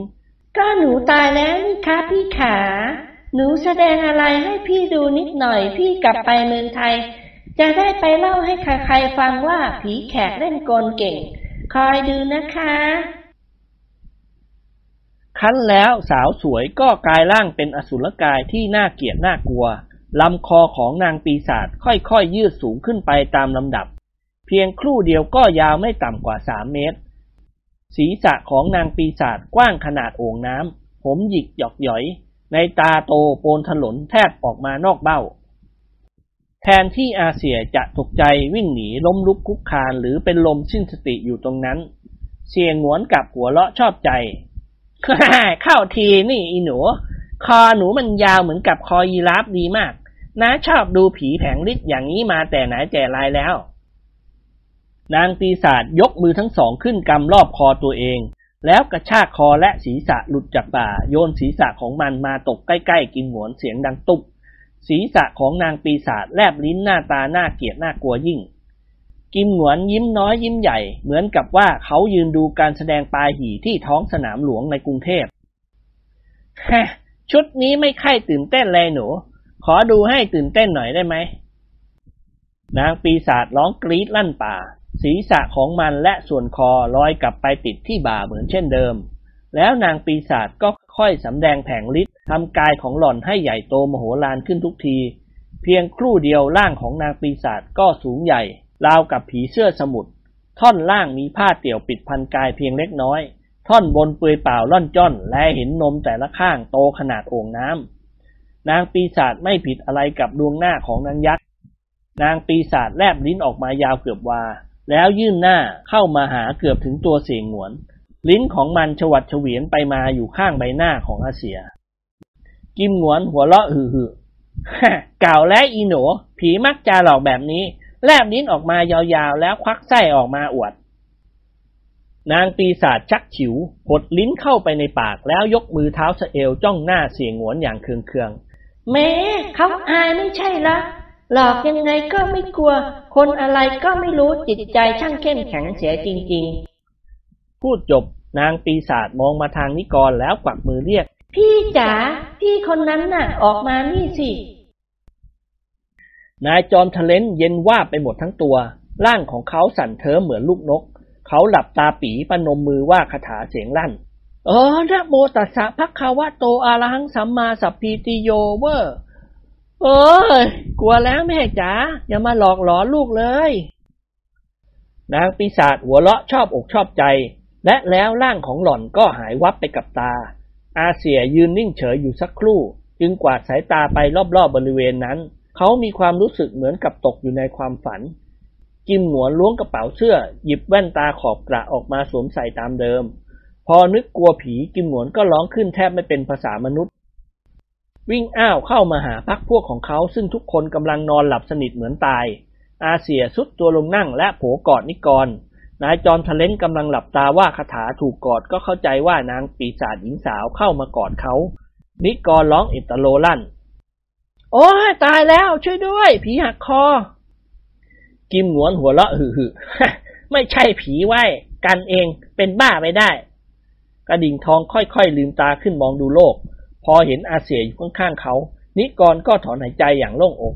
โธ่นึกว่าผีซะอีก โอ้ย ใจหายหมด อย่างนี้เรียกว่าขี้หดตดหาย มันไม่ได้ทำไมแกหรอกหรือ กิมหนวนยิ้มแห้งๆ ก็ไม่ทำไมหรอก แต่มันหลอกหลอนกันทำคอยืดยาวแลบลิ้นปิ้นตาตามสไตล์ของผีทั้งหลาย เมื่อกันไม่กลัวมันก็หายไปเอง แต่เดี๋ยวนี้การรู้สึกกลัวแล้ว นิกรว่า แกเสือกใส่แว่นตาทำไมล่ะ ถอดออกสิ จะได้มีใจเข้มแข็งตามสันดานของแก อาเสียเห็นจริงด้วย จึงถอดแว่นตาขอบกระคู่ชีวิตของเขาเก็บใส่กระเป๋าเสื้อเชิ้ตตามเดิม นิกรคลานไปที่กองฟืนสุมลงบนกองไฟอีก เพื่อให้แสงสว่างเพิ่มขึ้น ตามธรรมดานักเลงผีทั้งหลาย ถ้าอยู่ในที่ที่มีแสงสว่างมาก ความกลัวก็ลดน้อยลง หลังจากนั้นสักครู่ไฟก็ลุกโพลงกิมหนวนหายง่วงแล้ว เขากับนิกรนั่งวิพากษ์วิจารณ์กันเรื่องผี แล้วอาเสียก็กล่าวว่าเฮ้ยกินเหล้ากันดีกว่าไอ้กอนล่อกันคนละกักก่อนให้ตึงหน้าแล้วไปท้าตีกับพวกผีป่าบนเขานี้ นิกรเห็นพ้องด้วย เออ จริงไว้ ผีมันจะได้รู้ว่าคนไทยใจเขี้ยมหานไม่กลัว แกไปหาเหล้ามาสิ กันจะหากับแก้มเอง เสียงหวนมองดูในจอมทะเลนอย่างเลื่อมใส ฮะ มีแก้มอะไรบ้างล่ะ เฮ้ยหน้า มีให้แกกินก็แล้วกัน กิมหนวนลุกขึ้นเดินไปที่ย่ามและเครื่องหลังของเขา แล้วก็ถือขวดตาขาวขนาดกลางมาหนึ่งขวด โดยไม่จำเป็นต้องใช้ถ้วยแก้ว เขาชุดตัวลงนั่งขัดสมาธิข้างนิกรตามเดิมให้อะไรวะ กิมหนวนถาม กุ้งแห้งจันทบูรณ์ว่ะ ตัวโตขนาดหัวแม่ตีน กันเอามาจากกรุงเทพครึ่งกิโลเมียเขาซื้อให้ เฮ้ย เข้าทีว่าเอาเลยไอ้กอนดื่มคนละครึ่งขวดเดี๋ยวสนุกกันใหญ่ เราสองคนต้องปราบผีภูเขาหิมาลัยให้ล่าเป็นหน้ากอง คนอย่างหวนถ้าลงได้กินเหล้าแล้วก็ ช้างกูก็ไม่กลัว แล้วกิมหวนก็เปิดจุกตาขาวออก ยกขึ้นดื่มอักอักอย่างน่ากลัว ดื่มได้ประมาณครึ่งขวด อาเสียก็ส่งขวดน้ำสีเหลืองให้นายจอมทะเลนอ่าเอาเลยไอ้เพื่อนเกออากาศกำลังหนาวอย่างนี้ แก้หนาวดีนัก ถุยดูสิวะ มันหนาวจนกระทั่งน้ำลายกลายเป็นก้อนน้ำแข็ง นิกรผิวปากเพลงไซโยนาระเบาๆ มองดูขวดวิสกี้ตาขาวขนาดกลางแล้วยกขึ้นดื่ม แต่ไม่ทันจะหมดขวดก็ต้องดึงขวดออกจากปากหืมดื่มเพียวๆอย่างนี้บาดคอจังวะพูดจบก็คว้ากุ้งแห้งจันทบูรณ์สามสี่ตัวใส่ปากเคี้ยว เสียงเจ้าแห้วละเมอขึ้นดัง ๆ โอ้ยิงกันตัวต่อตัวได้นะเพื่อน คนอย่างไอ้แห้ว เรื่องยิงฟันแล้วไม่เคยหนีใคร นักเลงเหรอปัดโถกล้าดีมเตะกูก่อนสิ อย่านะเว้ยกาลิม เสียงกาลิมละเมอขึ้นบ้าง โอ้มึงแน่นักหรือไอ้แห้ว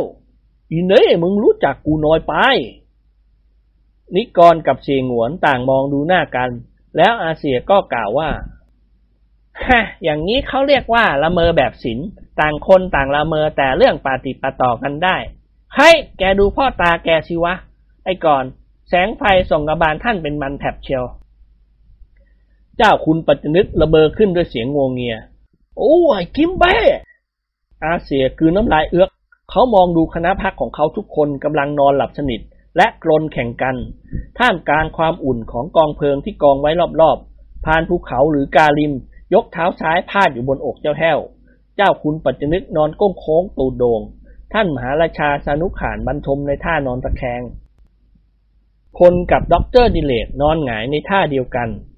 แอลกอฮอล์ทำให้เลือดในตัวเสียงหวนกับนิกรฉีดแรง หลังจากสองสหายได้ดื่มเหล้าไปประมาณสิบนาที ต่างก็รู้สึกมึนเมาเนื่องจากท้องว่าง กิมหวนเอื้อมมือสกิดแขนนิกรเบาๆ ให้ไปว่าไอ้กรฮะไปไหนล่ะ นิกรถามเสียงอ้อแออ้าว ก็ไปท้าตีกับพวกผีน่ะสิงั้นเหรอ เอาสิแต่ว่ากันกำลังรู้สึกว่าพื้นแผ่นดินโคงเคง แกช่วยหามกันไปตีกับผีหน่อยเดโอ้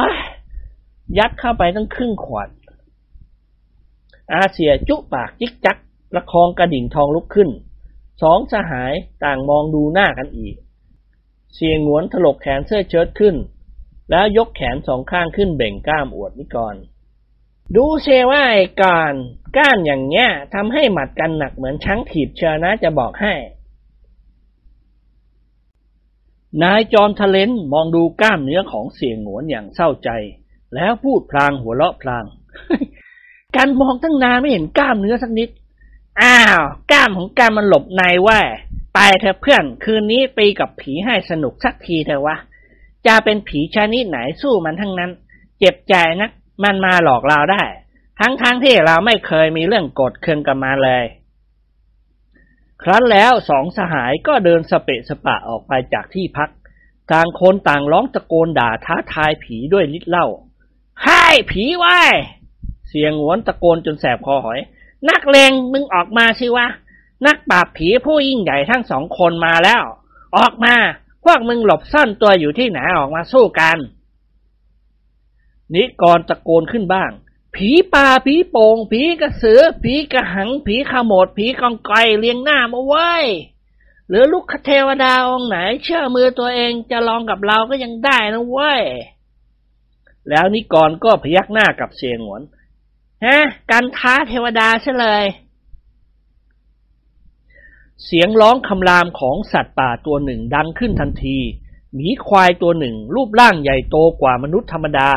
น้ำหนักตัวหนักประมาณหนึ่งร้อยกิโลกรัม ได้เดินงุ่มง่ามออกมาจากถ้ำแห่งหนึ่ง แล้วมันก็ยืนขวางหน้าสองสหาย นิกรแลเห็นร่างอดำตะคุ่มของหมีควายตัวนั้น เขาจับแขนกิมหงวนไว้ให้หยุดเคลื่อนที่ เฮ้ย เดี๋ยวเดี๋ยวเดี๋ยวเดี๋ยว ดูเหมือนผียืนอยู่ข้างหน้าเราหนึ่งตัว ลองเอาไฟฉายส่องดูให้แน่ก่อน พูดจบนายจอมทะเลนก็หลวงกระเป๋ากางเกงหยิบไฟฟ้าเดินทางขนาดเล็กดวงหนึ่ง ออกมาเปิดสวิตช์ฉายตรงไปยังร่างใหญ่โต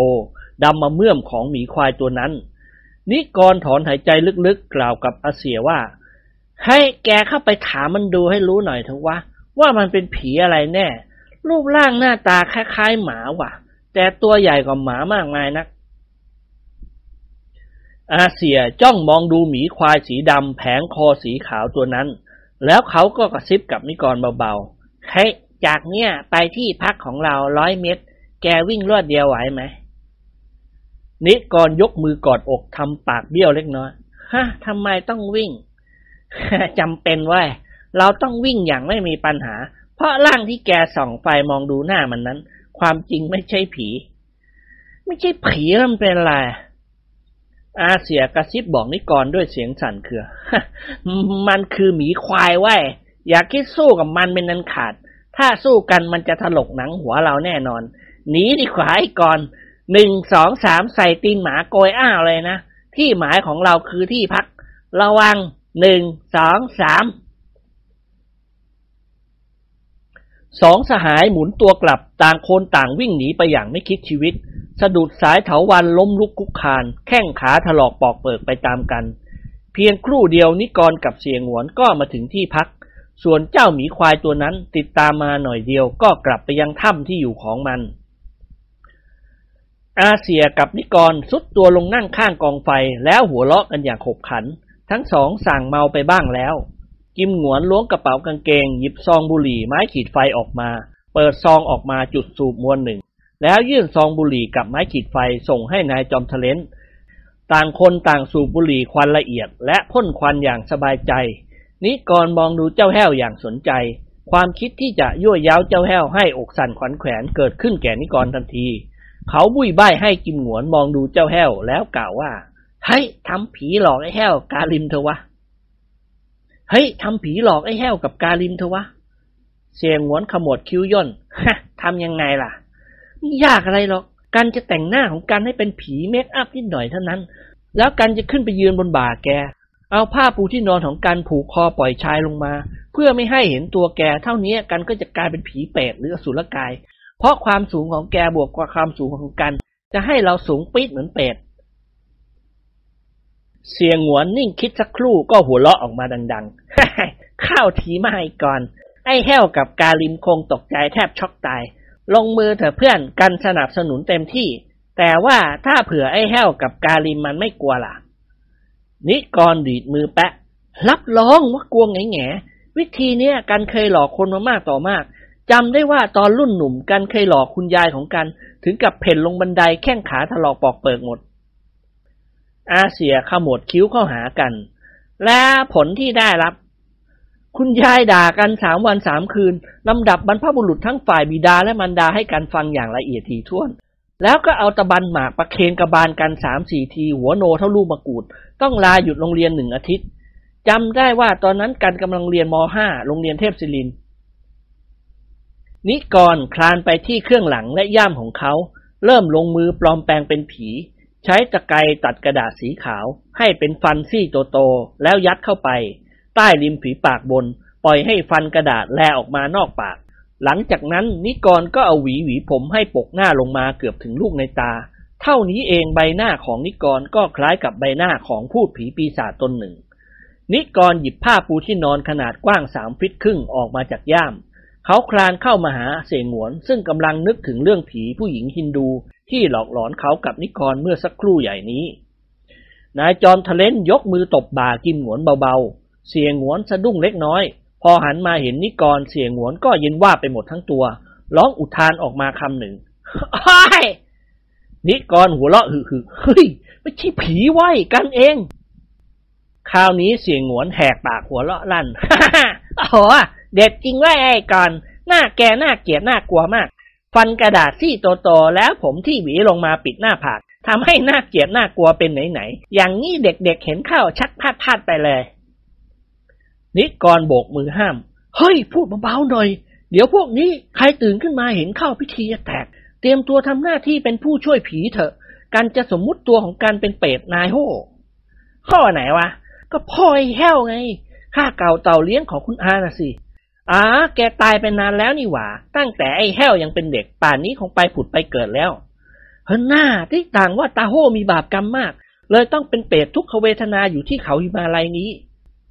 เสียงเจ้าแห้วละเมอขึ้นทันที รับประทานดีจริงนะครับฮ่าฮะรับประทานเข้าใจเล่น เสียงหวนกับนิกรต่างทำคอย่นพร้อม ๆกัน แล้วหันไปมองดูเจ้าแห้ว แต่เจ้าแห้วยังนอนหลับอย่างสบาย มิหนำซ้ำกลนเสียงเทอร์เนอร์เสียด้วย เมื่อสักครู่นี้เท้าของกาลิมพาดอยู่บนใบหน้าของนายพานภูเขาพอดี ทั้งสองคนนี้นอนดิ้นกับหัวกับหาง ตลอดเวลาบางทีก็ขึ้นเข่าลงศอกกัน และแย่งผ้าห่มกันเพราะความหนาวนายจอมทะเลนบุ้ยใบให้เสียงหวนสงบปากเสียง เขาค่อยๆลุกขึ้นยืน คลี่ผ้าปูที่นอนออก เอาชายผ้าปูที่นอนสองชาย คล้องคอและผูกเงื่อนไว้ข้างหลัง เสร็จแล้วก็กระซิบกระซาบกับกิมหวนเฮ้ยนั่งยองๆไอ้หวน กันจะขึ้นไปยืนบนบ่าแก พอทรงตัวได้เรียบร้อยแกค่อยๆ ลุกขึ้นยืนเข้าใจไหมอาเสียพยักหน้า เปลี่ยนท่านั่งขัดสมาธิเป็นนั่งยองๆนิกรไปข้างหลังอาเสีย ยกมือทั้งสองจับศีรษะอาเสียไว้ แล้วปีนขึ้นไปยืนบนบ่า พอกิมหวนลุกขึ้นยืน นิกรก็รีบนั่งยองๆบนบ่าอาเสียพลางจิกผม กิมหวนร้องเอะอะเอตโล เฮ้ย อย่าดึงผมประเดี๋ยวหงายท้องปากคอแตกไปตามกัน ลุกขึ้นยืนที่ไหวนายจอมทะเลนหัวเราะเบาๆเฮ้ยสูงชิบหายเลยว่า น่ากลัวจังว่า พูดจบก็ค่อยๆ ลุกขึ้นยืนจนได้ ผ้าปูที่นอนผืนนั้นคุมร่างกิมหนวนไว้ทำให้นิกรกลายสภาพเป็นเปรตตัวหนึ่ง เพราะมีความสูงประมาณสิบฟิต แสงสว่างจากกองเพลิงที่จุดไว้ส่องต้องล่างและใบหน้าของเปรตจำแรงอย่างถนัด ใบหน้าของนิกรทั้งหน่าเกลียดและหน่ากลัว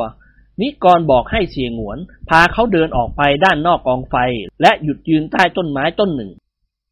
เปรตเริ่มแสดงการหลอกหลอนเจ้าแห้วเป็นคนแรก นิกรร้องเรียกเจ้าแห้วด้วยเสียงโหยหวน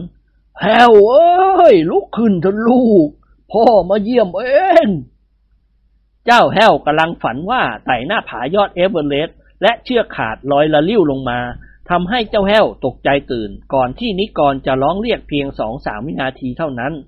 เมื่อเจ้าแห้วได้ยินเสียงเรียกเขาก็ลืมตาขึ้นมองดูโลก ทั้งทั้งที่ใจยังเต้นโครมคามเพราะฝันร้ายแห้วเอ้ยพ่อมาหาเองนะลูกนะ เจ้าแห้วเย็นว่าไปหมดทั้งตัว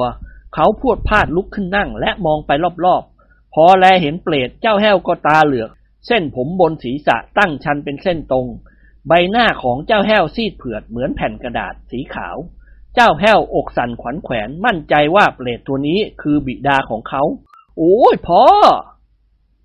นิกรแกล้งดัดเสียงให้ห้าวและพูดช้าๆ เออพ่อเอง บาปกรรมของพ่อมีมากนะลูกนะ เพราะพ่อทำบาปไว้พ่อจึงต้องเป็นเปรต เจ้าแห้วอ้าปากหวอ แล้วเป็นลมสิ้นสติด้วยความตกใจเหลือที่จะกล่าว ร่างของเจ้าแห้วหงายหลังตึง นอนเหยียดยาวหมดความรู้สึก เพราะหัวใจช็อกหยุดทำงานไปชั่วขณะ อาเสียหัวเราะคิกคัก ยกมือตบขานิกรแล้วกล่าวขึ้นเบาๆเฮ้ยแน่ว่าไอ้กรไอ้แห้วเป็นลมไปแล้ว หรือบางทีมันอาจจะดีฝ่อตายไปแล้วก็ได้นิกรว่า โอ้ยคนอย่างไอ้แห้วไม่ตายง่ายหรอก มันเพียงแต่เป็นลมไปเท่านั้น กันจะหลอกไอ้กาลิมต่อไป มันคุยโม้กับเราเมื่อตอนหัวข้ามว่ามันไม่กลัวผี ต้องทดลองซะหน่อย อาเสียเงยหน้าขึ้นมองดูนิกรให้ระวังมันเอามีดคว้างเรานะ กาลิมมันคว้างมีดสั้นแม่นราวกับจับวาง นิกรยิ้มเล็กน้อย ไม่ทันคว้างหรอกเพื่อน พอเห็นเรามันก็ช็อกเหมือนเจ้าแห้วนิกรพูดจบก็แกล้งร้องควญคางเสียงโหยหวนดังไป มันเหมือนกับคนที่ได้รับบาดเจ็บอย่างแสนสาหัส เมื่อใกล้จะสิ้นใจตาย นิกรร้องได้ดีมาก บางทีก็ทำเหมือนเสียงหมาหอนประกอบไปด้วย โอ้โห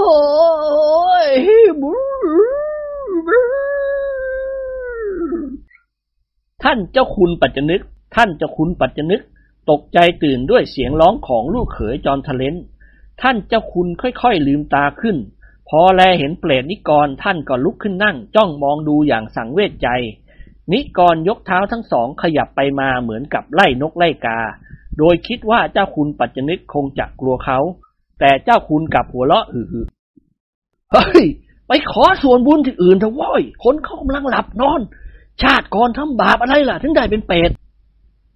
นิกรบีบเสียงพูดให้แหลมเล็ก เอากันไกปัตเตอเลียนก้อนหัวพ่อตาครับ โอ้ย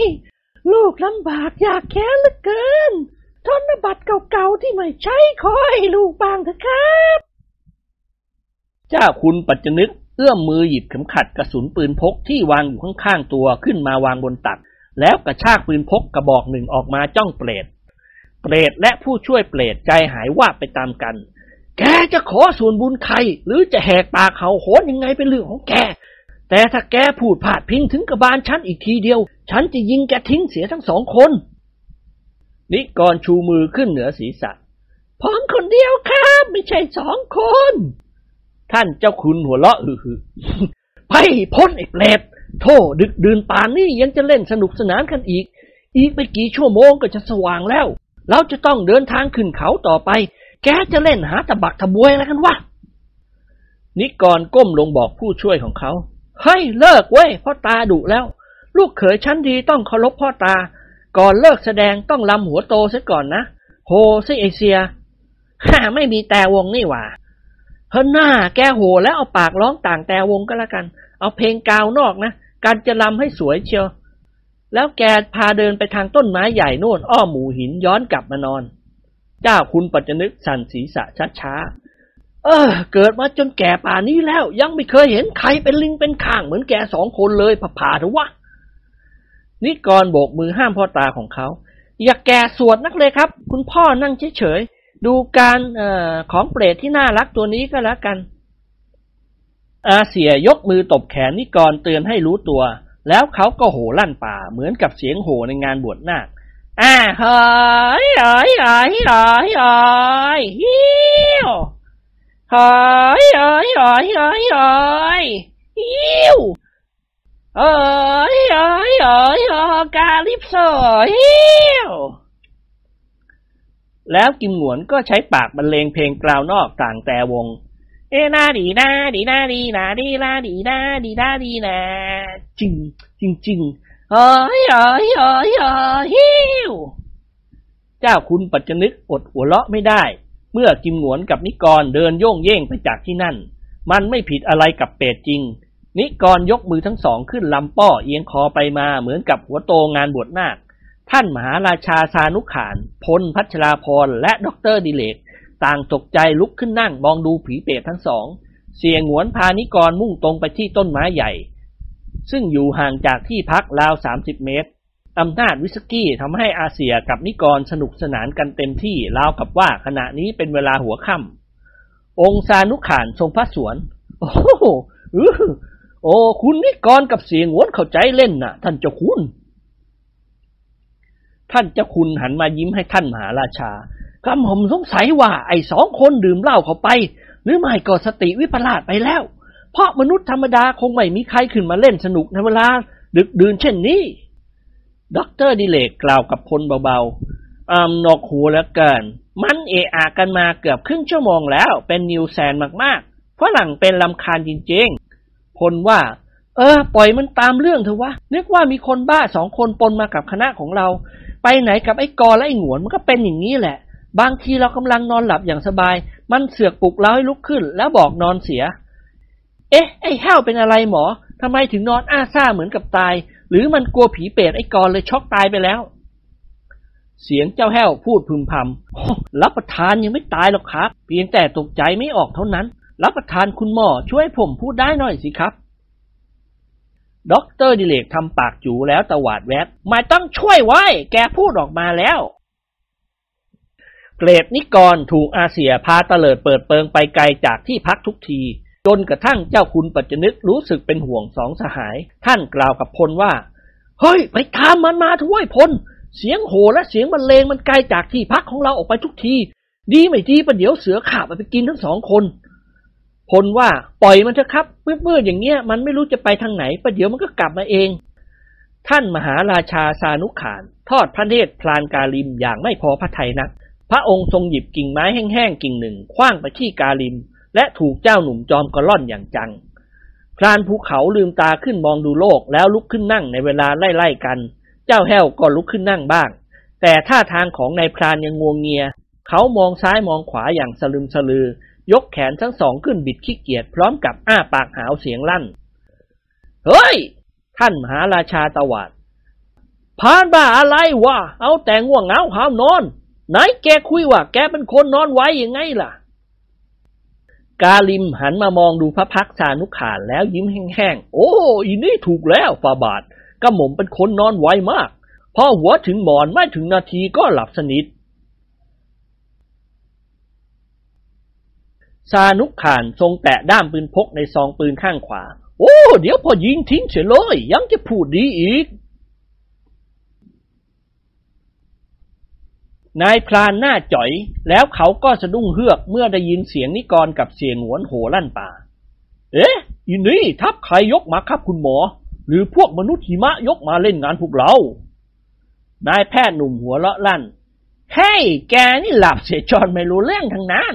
มองดูสิว่าพวกเราอยู่กันพร้อมหน้าหรือเปล่ากาลิมกวาดสายตามองไปรอบๆ แล้วนั่งนิ่งเฉยทำตาปิดๆสักครู่ก็กล่าวขึ้นดัง ๆ ว่า โอ้ อาเซียกับคุณนิกรหายไปไหนครับ โอ้ยอีนี่พวกมนุษย์หิมะจับตัวไปหรือครับ เจ้าแห้วยกมือข้างขวาผักหน้าพานภูเขาค่อนข้างแรงให้เฉยเฉยเถอะ เฉยเฉยดีกว่า แกไม่น่าจะเป็นผานเลยว่า น่าจะเป็นลูกหาบมากกว่า เจ้านายสองคนท่านเกิดการกินเหล้าขึ้นกลางดึก แล้วท่านก็เล่นสนุกกันโว้ย ชุดเนี้ยท่านกำลังแสดงเป็นเปรตเรียกว่าเป็นคนไม่ชอบชอบเป็นเปรตก็ตามแต่เรื่องของท่าน ความเงียบเกิดขึ้นชั่วขณะ ทุกคนต่างตั้งอกตั้งใจฟังเสียงโห่และเสียงร้องเพลงหัวโตในทำนองเพลงกล่าว นอกโอ้โหโอ้โหฮิวมุย เอามงถึงมงมงถึงมงมงถึงมงถึงมงถึงมงใครมีมะกรูดมาแลกมะนาวใครมีผมยาวมาแลกหัวล้านพอตาไว้เองไม่ต้องเกรงใจทะละล่ามงมงมงมงถึงมงถึงมงถึงมง เจ้าคุณปัจจนึกขบกรามกรอด คว้าปืนเล็กยาวข้างตัวของท่านขยับจะลุกขึ้นยืน ท่านมหาราชาสานุขานทรงจับแขนเจ้าคุณไว้แล้วรับสั่งถาม โอ้อีนี้เจ้าคุณจะไปตามลูกเขยเจ้าคุณหรือ เจ้าคุณปัจจนึกสันศีษะ โอ้ไม่ได้ไปตามหรอกฟาบาท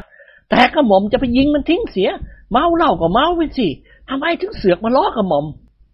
เสียงหัวเราะดังขึ้นอย่างคลื้นเคงท่านมหาราชาแย่งปืนเล็กยาวของเจ้าคุณปัจจนึกมาถือไว้ แล้วส่งให้พล โอ้อีนี่ล้อเล่นกันนิดหน่อย ถึงกับจะฆ่าแกงกันเชียวหรือเจ้าคุณ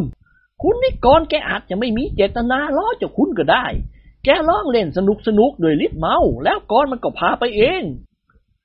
ท่านเจ้าคุณปัจจนึกทำปากจูกรพาไปทำไมไม่พาไปทางอื่น ดันพามาที่กระบาลกระหม่อม โอ้ ใจเย็นๆนะเจ้าคุณยิกเล็บมันก็เจ็บเนื้อ เจ้าคุณยิงคุณนิกรตายลูกสาวคนเล็กของเจ้าคุณก็จะต้องเป็นไม้ ขณะนี้เปรตทั้งสองกำลังสนุกสนานกันเต็มที่ เสียงหวนพานิกรเลื่อยเปื่อยไปจนถึงริมลำห้วยเล็กๆ แห่งหนึ่ง สองสหายร้องลำทำเพลงกันอย่างสนุกสนาน อาเสียไม่รู้สึกเหน็ดเหนื่อยอะไรเลย เท่าที่นิกรยืนอยู่บนบ่าของเขาทั้งคน นิกรลำหัวโตได้สวยมาก กางแขนทั้งสองข้างออกไปแล้วเอียงคออ้าปากกว้าง เมื่อมาถึงหน้าถ้ำใหญ่แห่งหนึ่ง สองสหายก็หยุดชะงักและหยุดร้องเพลงทันที ต่างคนต่างจ้องตาเขม็งไปที่ถ้ำนี้ เปรตกลุ่มหนึ่งเดินออกมาจากถ้ำลักษณะของมันสูงชะลูด ขณะเดียวกับนิกรซึ่งยืนอยู่บนบ่ากิมหนวน เปรตทุกตัวมีผ้าขาวคลุมเช่นเดียวกัน มันวิ่งเหาะเหาะเข้ามาหาสองสหายแล้วหัวเราะต่อกระซิกกันอย่างสนุกสนาน เปรตตัวหนึ่งกล่าวขึ้นด้วยเสียงหัวเราะว่าโอ้ สนุกดีนะนายจ๋าอีนี่ให้พวกจานเล่นด้วยสิฮ่าสนุกมาก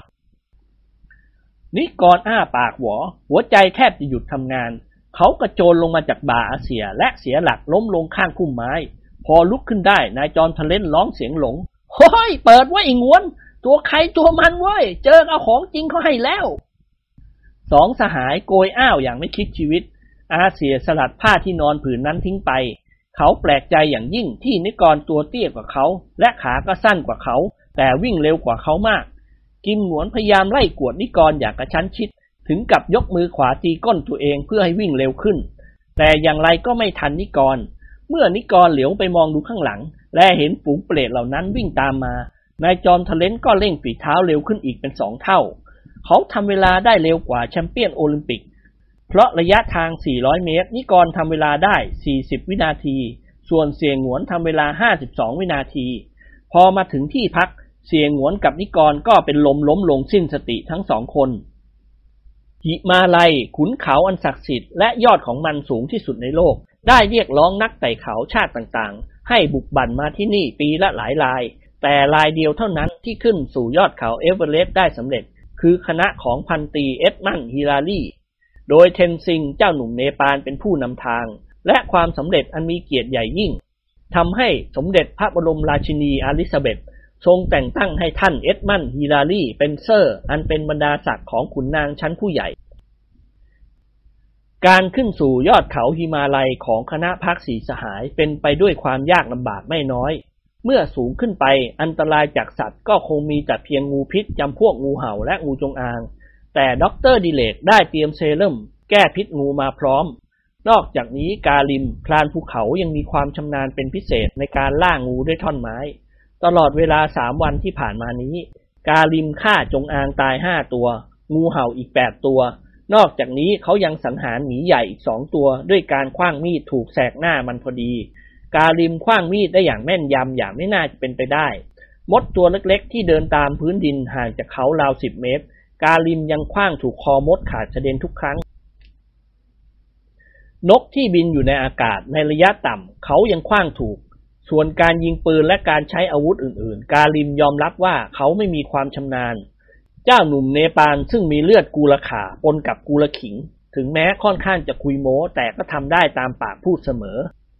ในที่สุดนักไต่เขาทุกคนก็มีความรู้สึกเหมือนกับว่าได้เข้ามาสู่โลกใหม่ คือโลกที่มีหิมะปกคลุมไปทั่วทุกขนทุกแห่ง สามารถจ้องมองดูดวงอาทิตย์ในเวลาเที่ยงได้โดยไม่แสบตา การเดินทางในระยะนี้ทุกคนผจญกับความหนาวอย่างเดียว ยอดเอเวอเรสต์ใกล้เข้ามาทุกขณะพรานภูเขายืนยันว่าพรุ่งนี้ตอนบ่ายก็จะถึงส่วนโคนของยอดเอเวอเรสต์ซึ่งหลังจากนั้นก็จะต้องใช้เครื่องออกซิเจนช่วยในการหายใจ เนื่องจากอากาศบนยอดเขาบางมาก ในระยะนี้มีความลาดชันมาก ภูมิประเทศเบื้องล่างมองไม่เห็นแล้ว การเดินทางเป็นไปอย่างเงียบเชียบ ทุกคนเหน็ดเหนื่อยเมื่อยล้าแทบจะขาดใจตาย ท่านเจ้าคุณปัจจนึกแย่กว่าเพื่อน ท่านหนักพุงกะทิขึ้นไม่ไข้จะไหว อย่างไรก็ตามท่านไม่ยอมปริปากบ่นเลยชานุขานก็เช่นเดียวกัน ถึงแม้จะเหน็ดเหนื่อยอ่อนเพลียอย่างไร พระองค์ก็มิได้เอื้อนโอดปาลบให้ใครฟัง ฝืนพระไทยคึกคักเข้มแข็งตลอดเวลา เมื่อร่างกายได้รับความทุกข์ทรมานมากเกินไป อาเซียกับนิกรของเราก็มีท่าทีเหมือนกับจะวิกลจริต พลต้องกระซิบกระซาบให้นายแพทย์หนุ่มคอยสังเกตอาการของเพื่อนเกลอทั้งสองเสมอ แต่ด็อกเตอร์ดิเรกยืนยันว่านิกรกับกิมหงวนยังไม่เข้าขั้นคนไข้โรคจิตจริง ๆ เขาก็ช่วยได้ เพราะมียาแก้โรคบ้าห้าร้อยจำพวกเตรียมมาด้วย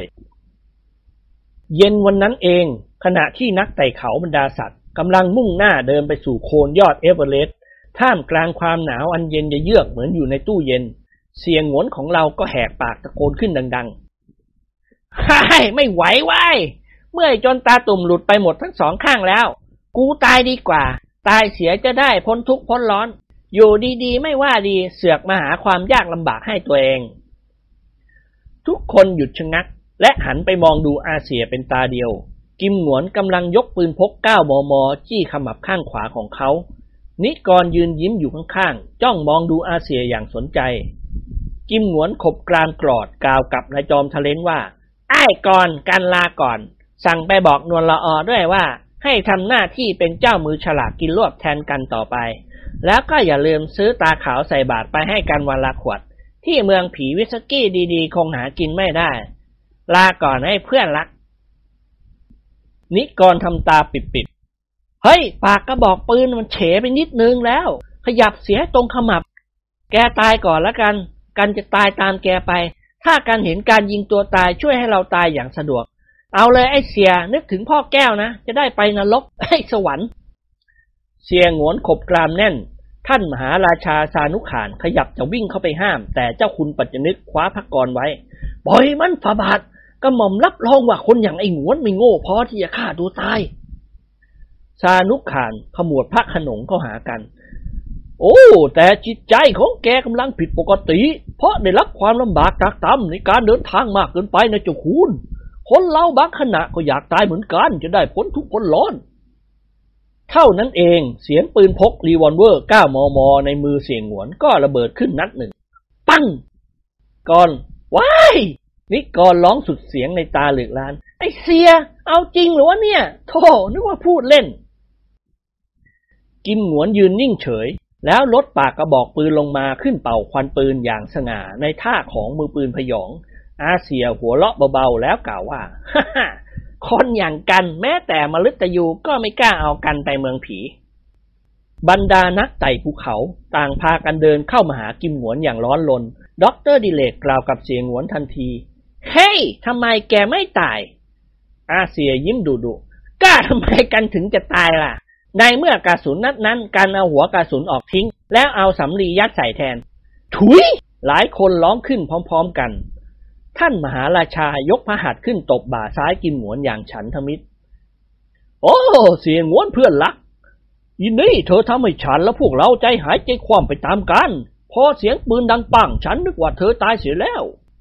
อาเสียหัวละฮ่ากาหม่อมยังไม่ตายง่ายๆหรอกฝ่าบาท อย่างน้อยกาหม่อมจะต้องขึ้นไปปรากฏตัวบนยอดเขาเอเวอเรสต์เสียก่อน กาหม่อมยอมรับว่ากาหม่อมเหน็ดเหนื่อยอ่อนเพลียในการขึ้นเขาเหลือที่จะกล่าวแล้ว เมื่อกี้นี้ลูกสะบ้าหัวเข่าหลุดหายไปข้างหนึ่งฮ้ยแย่ทีเดียวกาหม่อม ยังไงเสียในวันนี้น่องของกาหม่อมคงระเบิดแน่ยางก็ไม่ได้เตรียมเอามาสูบก็ไม่มี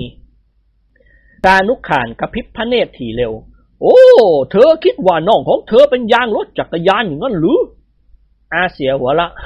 กระหม่อม ถ้ามันเกิดระเบิดขึ้นมา เราก็ควรปะมันได้ เช่นเดียวกับยางรถ ท่านมหาราชาทรงพระสวนแข็งใจหน่อยอาเสี่ยอีนี่เรามาเกือบถึงจุดหมายปลายทางแล้วอย่างช้าพรุ่งนี้บ่ายโมงเราก็จะขึ้นถึงโคนยอดเอเวอเรสต์หลังจากนั้นเราก็จะไต่หน้าผาขึ้นไปสู่ยอดของมัน และชื่อเสียงพวกเราก็จะโด่งดังไปทั่วโลก ถึงแม้ว่าไต่เขาสำเร็จทีหลังเซอร์เอ็ดมัน แต่เราก็ทำเวลาได้เร็วกว่าเขาไม่ต่ำกว่าสองวัน เจ้าแห้วพูดกับกาลิมเบาๆ เฮ้ย ถ้าขึ้นถึงยอดเอเวอเรสต์ได้สำเร็จ กันอาจจะได้รับการแต่งตั้งให้เป็นท่านเซอร์ก็ได้ หรือยังไงกาลิม พรานภูเขาหัวเราะหึๆโอ้อีนี่มีหวังได้เป็นเซอร์แน่นอน แต่คงเป็นเซอร์ชิบหาย หรือเซอร์ชะมัดมากกว่า เจ้าคุณปัจจนึกหันมามองดูกาลิมแล้วกล่าวว่า เฮ้ย ออกเดินทางต่อไปโว้ยกาลิมอย่ามัวโอ้เอ้อยู่ เราจะหยุดพักเดินทางสำหรับวันนี้ในเวลาบ่ายห้าโมงตรง และพรุ่งนี้ก็จะรีบออกเดินทางแต่เช้า ขอให้พวกเราทุกคนจงอดทน เมื่อมีความเพียรก็มีความสำเร็จ นิกรเห็นพ้องด้วย จริง พี่หมูพูดถูก ท่านเจ้าคุณแยกเขี้ยว มองดูลูกเขยจอมทะเลนของท่านอย่างเดือดดาลแล้วยกมือชี้หน้านิกร แกทะลึ่งมาก ขบวนนักไต่เขาสมัครเล่นได้ออกเดินทางต่อไป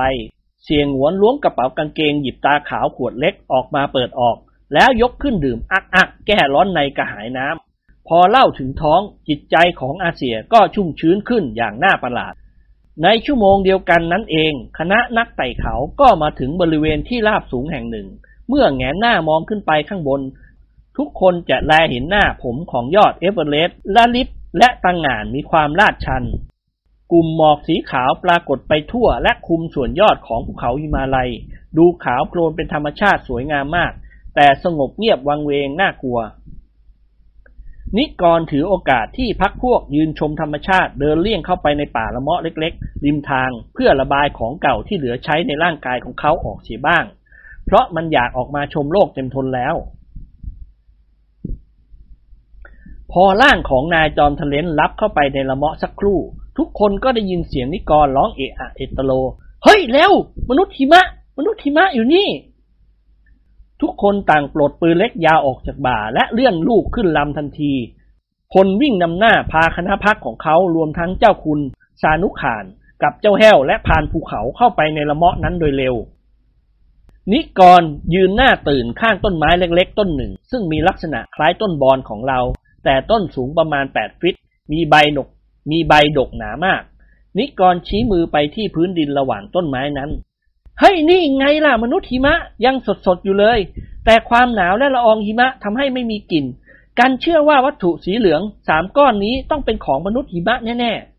ๆ ทุกคนหัวเราะหึ่ๆไปตามกัน ท่านมหาราชาสานุขานมีพระพักตร์เข่งขึมทันที โอ้อีนี่เรื่องนี้ไม่ใช่เรื่องสนุกความเข้าใจของคุณนิกรถูกต้องแล้ว ที่เรามองเห็นต้องเป็นกากอาหารของพวกมนุษย์หิมะ เพราะบนยอดเขาระหว่างนี้ไม่มีใครขึ้นมาเว้นแต่นักไต่เขา ซึ่งขึ้นมาปีละลายสองลายเท่านั้นระวังให้ดีเราอาจจะถูกมนุษย์หิมะจู่โจมเราในนาทีใดนาทีหนึ่งก็ได้ด็อกเตอร์ดิเรกชูมือขวาขึ้นขอร้องให้ทุกคนสงบปากเสียง แล้วดิเรกก็ล้วงกระเป๋าเสื้อหยิบไม้ protractor อันหนึ่งออกมา นายแพทย์หนุ่มทรุดตัวลงนั่งข้างกองกากอาหารสด เริ่มลงมือวัดความกว้างยาวของกากอาหารทั้งสามก้อน เพื่อเป็นหลักฐาน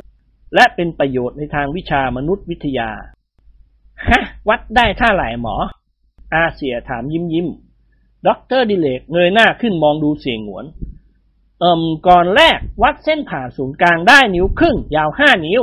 ก้อนที่สองกว้างครึ่งนิ้ว แต่ยาวถึงเจ็ดนิ้ว ตอนหัวและท้ายแหลมเปี๊ยบ ก้อนที่สามวัดเส้นผ่านศูนย์กลางได้นิ้ว แต่ยาวเพียงสองนิ้วเท่านั้น จากความเปียกชื้นของมัน พอจะสันนิษฐานได้ว่า เจ้าของกากอาหาร เป็นผู้ชายรูปร่างสูงใหญ่ และเพิ่งมาปล่อยไว้ก่อนหน้าเรามาถึงราวสองชั่วโมง ไม่มีปัญหาอะไรอีก บริเวณนี้ย่อมเป็นถิ่นที่อยู่ของมนุษย์หิมะแน่นอน โอเค อย่าเพิ่งคิดว่าพวกเราจะปลอดภัย เตรียมต่อสู้กับมนุษย์หิมะได้แล้ว เผ่านี้ก็เหมือนกับคนป่าหรือมนุษย์ในสมัยหิน ไม่เคยพบกับแสงสว่างของอารยธรรม เขาย่อมคิดว่าคนแปลกหน้าที่ล่วงล้ำเข้ามาเป็นศัตรูของเขา การกำจัดศัตรูของคนโง่ก็คือฆ่าศัตรูให้ตาย เราจะต้องต่อสู้เพื่อป้องกันตัวเรา เจ้าคุณปัจจนึกกวาดสายตามองไปรอบๆ ในท่าระมัดระวังตัว นายพรานกาลิมแงนหน้าขึ้นมองดูท้องฟ้าทำจมูกฟุดฟิตสูดกลิ่น แล้วเขาก็ร้องขึ้นดัง ๆ โอ้อีนี่ตัวข้าได้กินมันแล้ว ตัวข้าได้กินมันมันผู้มีร่างกายสูงใหญ่มีขนปกคลุมตัวเหมือนลิง มนุษย์หิมะเล่นงานเราแน่ ตูข้าย่อมมีหูทิพและตาทิพท่านมหาราชาสานุขานทรงเงื้อพระมังเงกขึ้นโขกพระกบาลกาลินดังปก โอ้อีนี่มากไปแล้วกาลิม ที่แกพูดน่ะมันเรื่องของเอชไรเดอร์แฮกการ์ดคนละเรื่องเว้ย บรรดานักไต่ภูเขาบรรดาสัตว์ต่างพากันออกไปจากละเมาะนั้น ความเกรงกลัวมนุษย์หิมะทำให้นิกรหายปวดท้อง ทุกคนต่างเตรียมปลดเซฟปืนเล็กยาวพลพัชราพรบอกให้กาลิมนำทางต่อไป ขณะที่นักไต่เขากำลังเดินผ่านหน้าผาแห่งหนึ่ง เสียงปืนเล็กยาวนัดหนึ่งก็ดังขึ้นในระยะห่างไม่เกินห้าสิบเมตร ปังกระสุนนัดนั้นถูกหมวกกะโหลเจ้าคุณปัจจนึกกระเด็นหวือไปจากศีรษะ ท่านเจ้าคุณตกใจร้องสุดเสียง เฮ้ย เร็ว เราถูกโจมตีแล้ว หลบเข้าที่กำบังเร็ว ต่างคนต่างวิ่งเข้าไปหลบซ่อนตัวตามโคนไม้ใหญ่หรือในสุมทุมพุ่มไม้อันหนาทึบ พลกับด็อกเตอร์ดิเลกและท่านมหาราชาซานุขาน นอนหมอบอยู่เคียงกันเบื้องหลังหมู่ก้อนหิน อันเป็นที่อับกระสุน พลทูลถามท่านซานุขานเบาๆ ฝ่าบาทเข้าใจว่าอย่างไงกระหม่อม ผู้ที่ลอบยิงเราเป็นพวกมนุษย์หิมะใช่ไหมฝ่าบาท องซานุขานทรงนิ่งคิดอยู่สักครู่ โอ้อีนี่ ฉันคิดว่าใช่แน่คุณพลนายพัชราพรมองไปข้างหน้าแล้วพูดว่า ถ้าเช่นนั้นก็น่าแปลกที่มนุษย์หิมะมีปืนใช้และรู้จักใช้ปืนกระหม่อมเคยอ่านพบในนิตยสารต่างประเทศหลายฉบับ นักไต่เขาเขียนเรื่องเกี่ยวกับมนุษย์หิมะว่า มนุษย์หิมะมีสภาพครึ่งคนครึ่งลิง รูปร่างประมาณ8ฟิต มือยาวเลยหัวเข่าแบบเดียวกับมือลิง หน้าตาคล้ายกอริลลาแต่มีภาษาพูดรู้จักสัตว และมีขนบธรรมเนียมประเพณีที่คร่ำครึมาก ถูกแล้วคุณพลฉันก็เคยอ่านหนังสือที่คุณว่า แต่นักสำรวจหรือนักไต่เขาเขียนเรื่องมนุษย์หิมะ เขาอ้างว่าเขาถ่ายรูปไว้แล้ว แต่อากาศมืดเกินไปเลยถ่ายไม่ติดด็อกเตอร์ดิเลกพูดเสริมขึ้นเอิมอาจเป็นไปได้กระหม่อม อากาศที่นี่มืดมากเหมือนกับตอนใกล้รุ่งหรือพลบค่ำตลอดเวลา แต่กล้องถ่ายรูปภาพมนุษย์หิมะได้ชัดเจน เพราะเป็นกล้องพิเศษอันเป็นประดิษฐ์กรรมของกระหม่อมผลว่าถ้าพบมนุษย์หิมะ เราก็ต้องพยายามจับมันให้ได้สักคนหนึ่ง เพื่อประโยชน์อันมหาศาลของนักมนุษยวิทยา ประโยชน์ในการแพทย์ โลกจะได้รู้ว่ามนุษย์หิมะหน้าตาเป็นอย่างไร เสียงปืนดังขึ้นอีก มันเป็นเสียงปืนกลที่ดังถี่เป็นชุด ก้อนหินที่คณะพักสีสหายแอบอยู่ปิวว่อน เมื่อถูกกระสุนปืนกล บรรดานักไต่เขาต่างหมอบราบสักครู่ เสียงโห่ร้องก็ดังขึ้นแว่วมาแต่ไกลและใกล้เข้ามาทุกที ท่านมหาราชาซานุขานทรงตะโกนบอกทุกคน เอ้พวกเราอย่ายิงเป็นอันขาด เรามีทางเจรจากันด้วยสันติวิธีอย่ายิงนะ ถ้าพวกเขาถูกเราฆ่าตายแม้แต่คนเดียว พวกเราจะถูกฆ่าตายไม่มีเหลือ เจ้าคุณปัจจนึกซึ่งหมอบอยู่กับเจ้าแห้วและกาลิมคลานเข้ามาเฝ้าองค์ซานุขาน ทำไมฝ่าบาททรงคิดว่าพอมีทางเจรจากัน ท่านมหาราชาแย้มสวนเล็กน้อยฉันได้ยินเสียงออกคำสั่งแบบทหาร และปืนกลที่ยิงมาก็แสดงว่า พวกที่จู่โจมแล้วนั้นไม่ใช่คนป่าคนดอย ซึ่งพอจะเจรจากันได้ เวลาผ่านพ้นไปราวห้านาที นิกรใจหายวาบร้องตะโกนให้คณะพักของเขารู้ตัวว่าข้าศึกบุกเข้ามาแล้ว ให้ช่วยกันระดมยิง เฮ้ย มันแหกกันเข้ามาแล้วว้ยช่วยกันยิงว้ ซานุขารับสั่งขึ้นทันที โอ้ อย่าเพิ่งยิงนิกรเชื่อฉันเถอะ ถ้าเราไม่ยิงมัน มันก็จะไม่ทำอะไรเรา บรรดานักไต่เขาบรรดาศักดิ์ต่างแลเห็นชายจักรหลายร้อยคนปรากฏอยู่เบื้องหน้า ทุกคนแต่งกายคล้ายทหารสวมกางเกงขาสั้น และเชิ้ตแขนสั้น สีกากีแกมเขียว ทุกคนโพกศีรษะด้วยผ้าสีต่างๆ และมีปืนเล็กยาวติดดาบปลายปืน พร้อมพวกมนุษย์หิมะหยุดยิงแล้ว ต่างพยายามเคลื่อนที่เข้ามาอย่างระมัดระวังตัว ลักษณะท่าทางไม่ใช่คนป่าเถื่อน ชาวฮินดูเราดีๆ นี่เอง แต่เสื้อฟอร์มของเขานั้นเก่าและขาดวิ่น และผ้าโพกหัวก็เก่าเต็มทน นิกรหมอบอยู่ข้างๆเสียงหวน ต่างคนต่างยกปืนเล็กยาวขึ้นประทับ นายจอมทะเลนของเราเกิดกล้าขึ้นมาอย่างบ้าบิน เขาจ้องมองไปทางผู้ลุกลานด้วยเด็กเขาจ้องมองไปทางผู้ลุกลานด้วยดวงตาแข็งกร้าว แล้วนิกรก็กล่าวกับกิมหงวนด้วยเสียงหนักๆว่า เฮ้ย เอามันไอเสียตะลุมบอลเลย อาเสียหัวละถ้าลุมบอลน่ะทำยังไง นิกรขบกรามพูด ทิ้งปืนแล้ววิ่งหนีเอาตัวรอสิวะ เสียงหวนกืนน้ำลายเอือกไม่ใช่วิ่งเข้าไปประจันบานกับมันด้วยพานท้ายปืนหรอกหรือ นิกรยิ้มแห้งๆขืนวิ่งเข้าไปก็อกทะลุเป็นพุนไปเท่านั้นสิวะปืนกลน่ะ มันเข้าใครออกใครเมื่อไหร่เว้ย แย่ไว้เราพวกมันตั้งมากมายก่ายกองประเดี๋ยวมันคงล้อมจับพวกเราได้หมด อาจจะจับเอาไปบูชายันเผาทั้งเป็นก็ได้ ท่านมหาราชาซานุขานล้วงกระเป๋าฉลองพระองค์ หยิบผ้าเช็ดพระพักสีขาวผืนหนึ่งออกมาคลี่ออกผูกชายผ้าสองชายกับพระแสงปืนเล็กยาว ขึ้นโบกไปมาเป็นสัญญาณแห่งการยอมแพ้ ทหารแขกหลายร้อยคนต่างโผล่ออกจากที่ซ่อนหรือที่กำบัง ซึ่งทุกคนมีความชำนาญในภูมิประเทศเป็นอย่างดี ทหารเหล่านี้ถือปืนพกและลูกระเบิดมือ ส่วนนายสิบถือปืนกลเบา 8มิลลิเมตรแบบเลวิสซึ่งเป็นปืนกลที่ล้าสมัยแล้ว ระหว่างนี้เองปืนกลหนักของทหารแขกรวมสี่กระบอกก็ขึ้นไปตั้งยิงบนชะง่อนผา ซึ่งมองเห็นเป้าหมายคือนักไต่เขาบรรดาศักดิ์อย่างถนัดชัดเจน คณะพักสีสหายต่างวางปืนเล็กยาวแสดงการยอมจำนนโดยไม่มีเงื่อนไข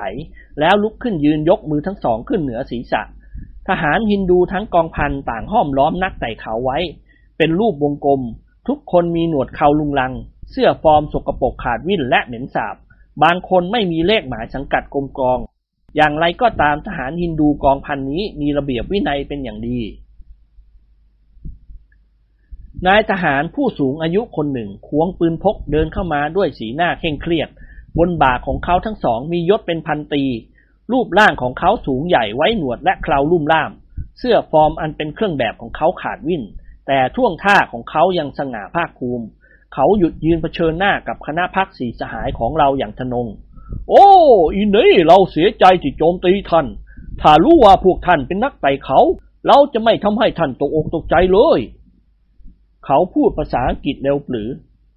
ท่านมหาราชาซานุขานรับสั่งกับผู้บังคับกองพันเป็นภาษาฮินดู โอ้ ถูกละ พวกเราเป็นนักไต่เขาสมัครเล่น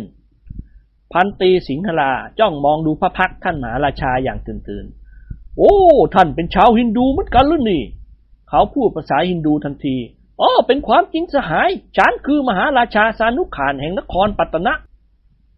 ผู้บังคับกองพันสะดุ้งเล็กน้อย รีบชิดเท้าตรง ยัดปืนพกไว้ในซองปืน และยกมือวันทยาหัดถวายความเคารพท่านมหาราชาทันที ซึ่งพันตีผู้นี้ก็เหมือนกับชาวฮินดูทั้งหลายที่มีความเคารพนับถือเจ้านายของเขา โอ้กระหม่อมต้องขอประทานโทษ ไม่ทราบเก้าจริง ๆ ว่าฟาบาทเป็นชาวฮินดูและเป็นมหาราชา ทั้งนี้ก็เพราะฟาบาททรงแต่งพระองค์แบบนักไต่เขาชาวยุโรป โอ้ท่านผู้บังคับกองพันเป็นใคร โอ้กระหม่อมคือสิบเอกสิงหราอมฤตปานเต จันทรนาถรามสิงห์กระหม่อมที่ติดยศเป็นพันตีก็ด้วยความเห็นชอบของพวกทหารในบังคับบัญชาของกระหม่อมทั้งกองพันนี้อ่าสุภาพบุรุษเหล่านี้กระหม่อมคิดว่าคงเป็นคนต่างชาติแน่นอน คนไทยใช่ไหมกระหม่อมโหลดติดตามตอน 5 นักกีฬาเอก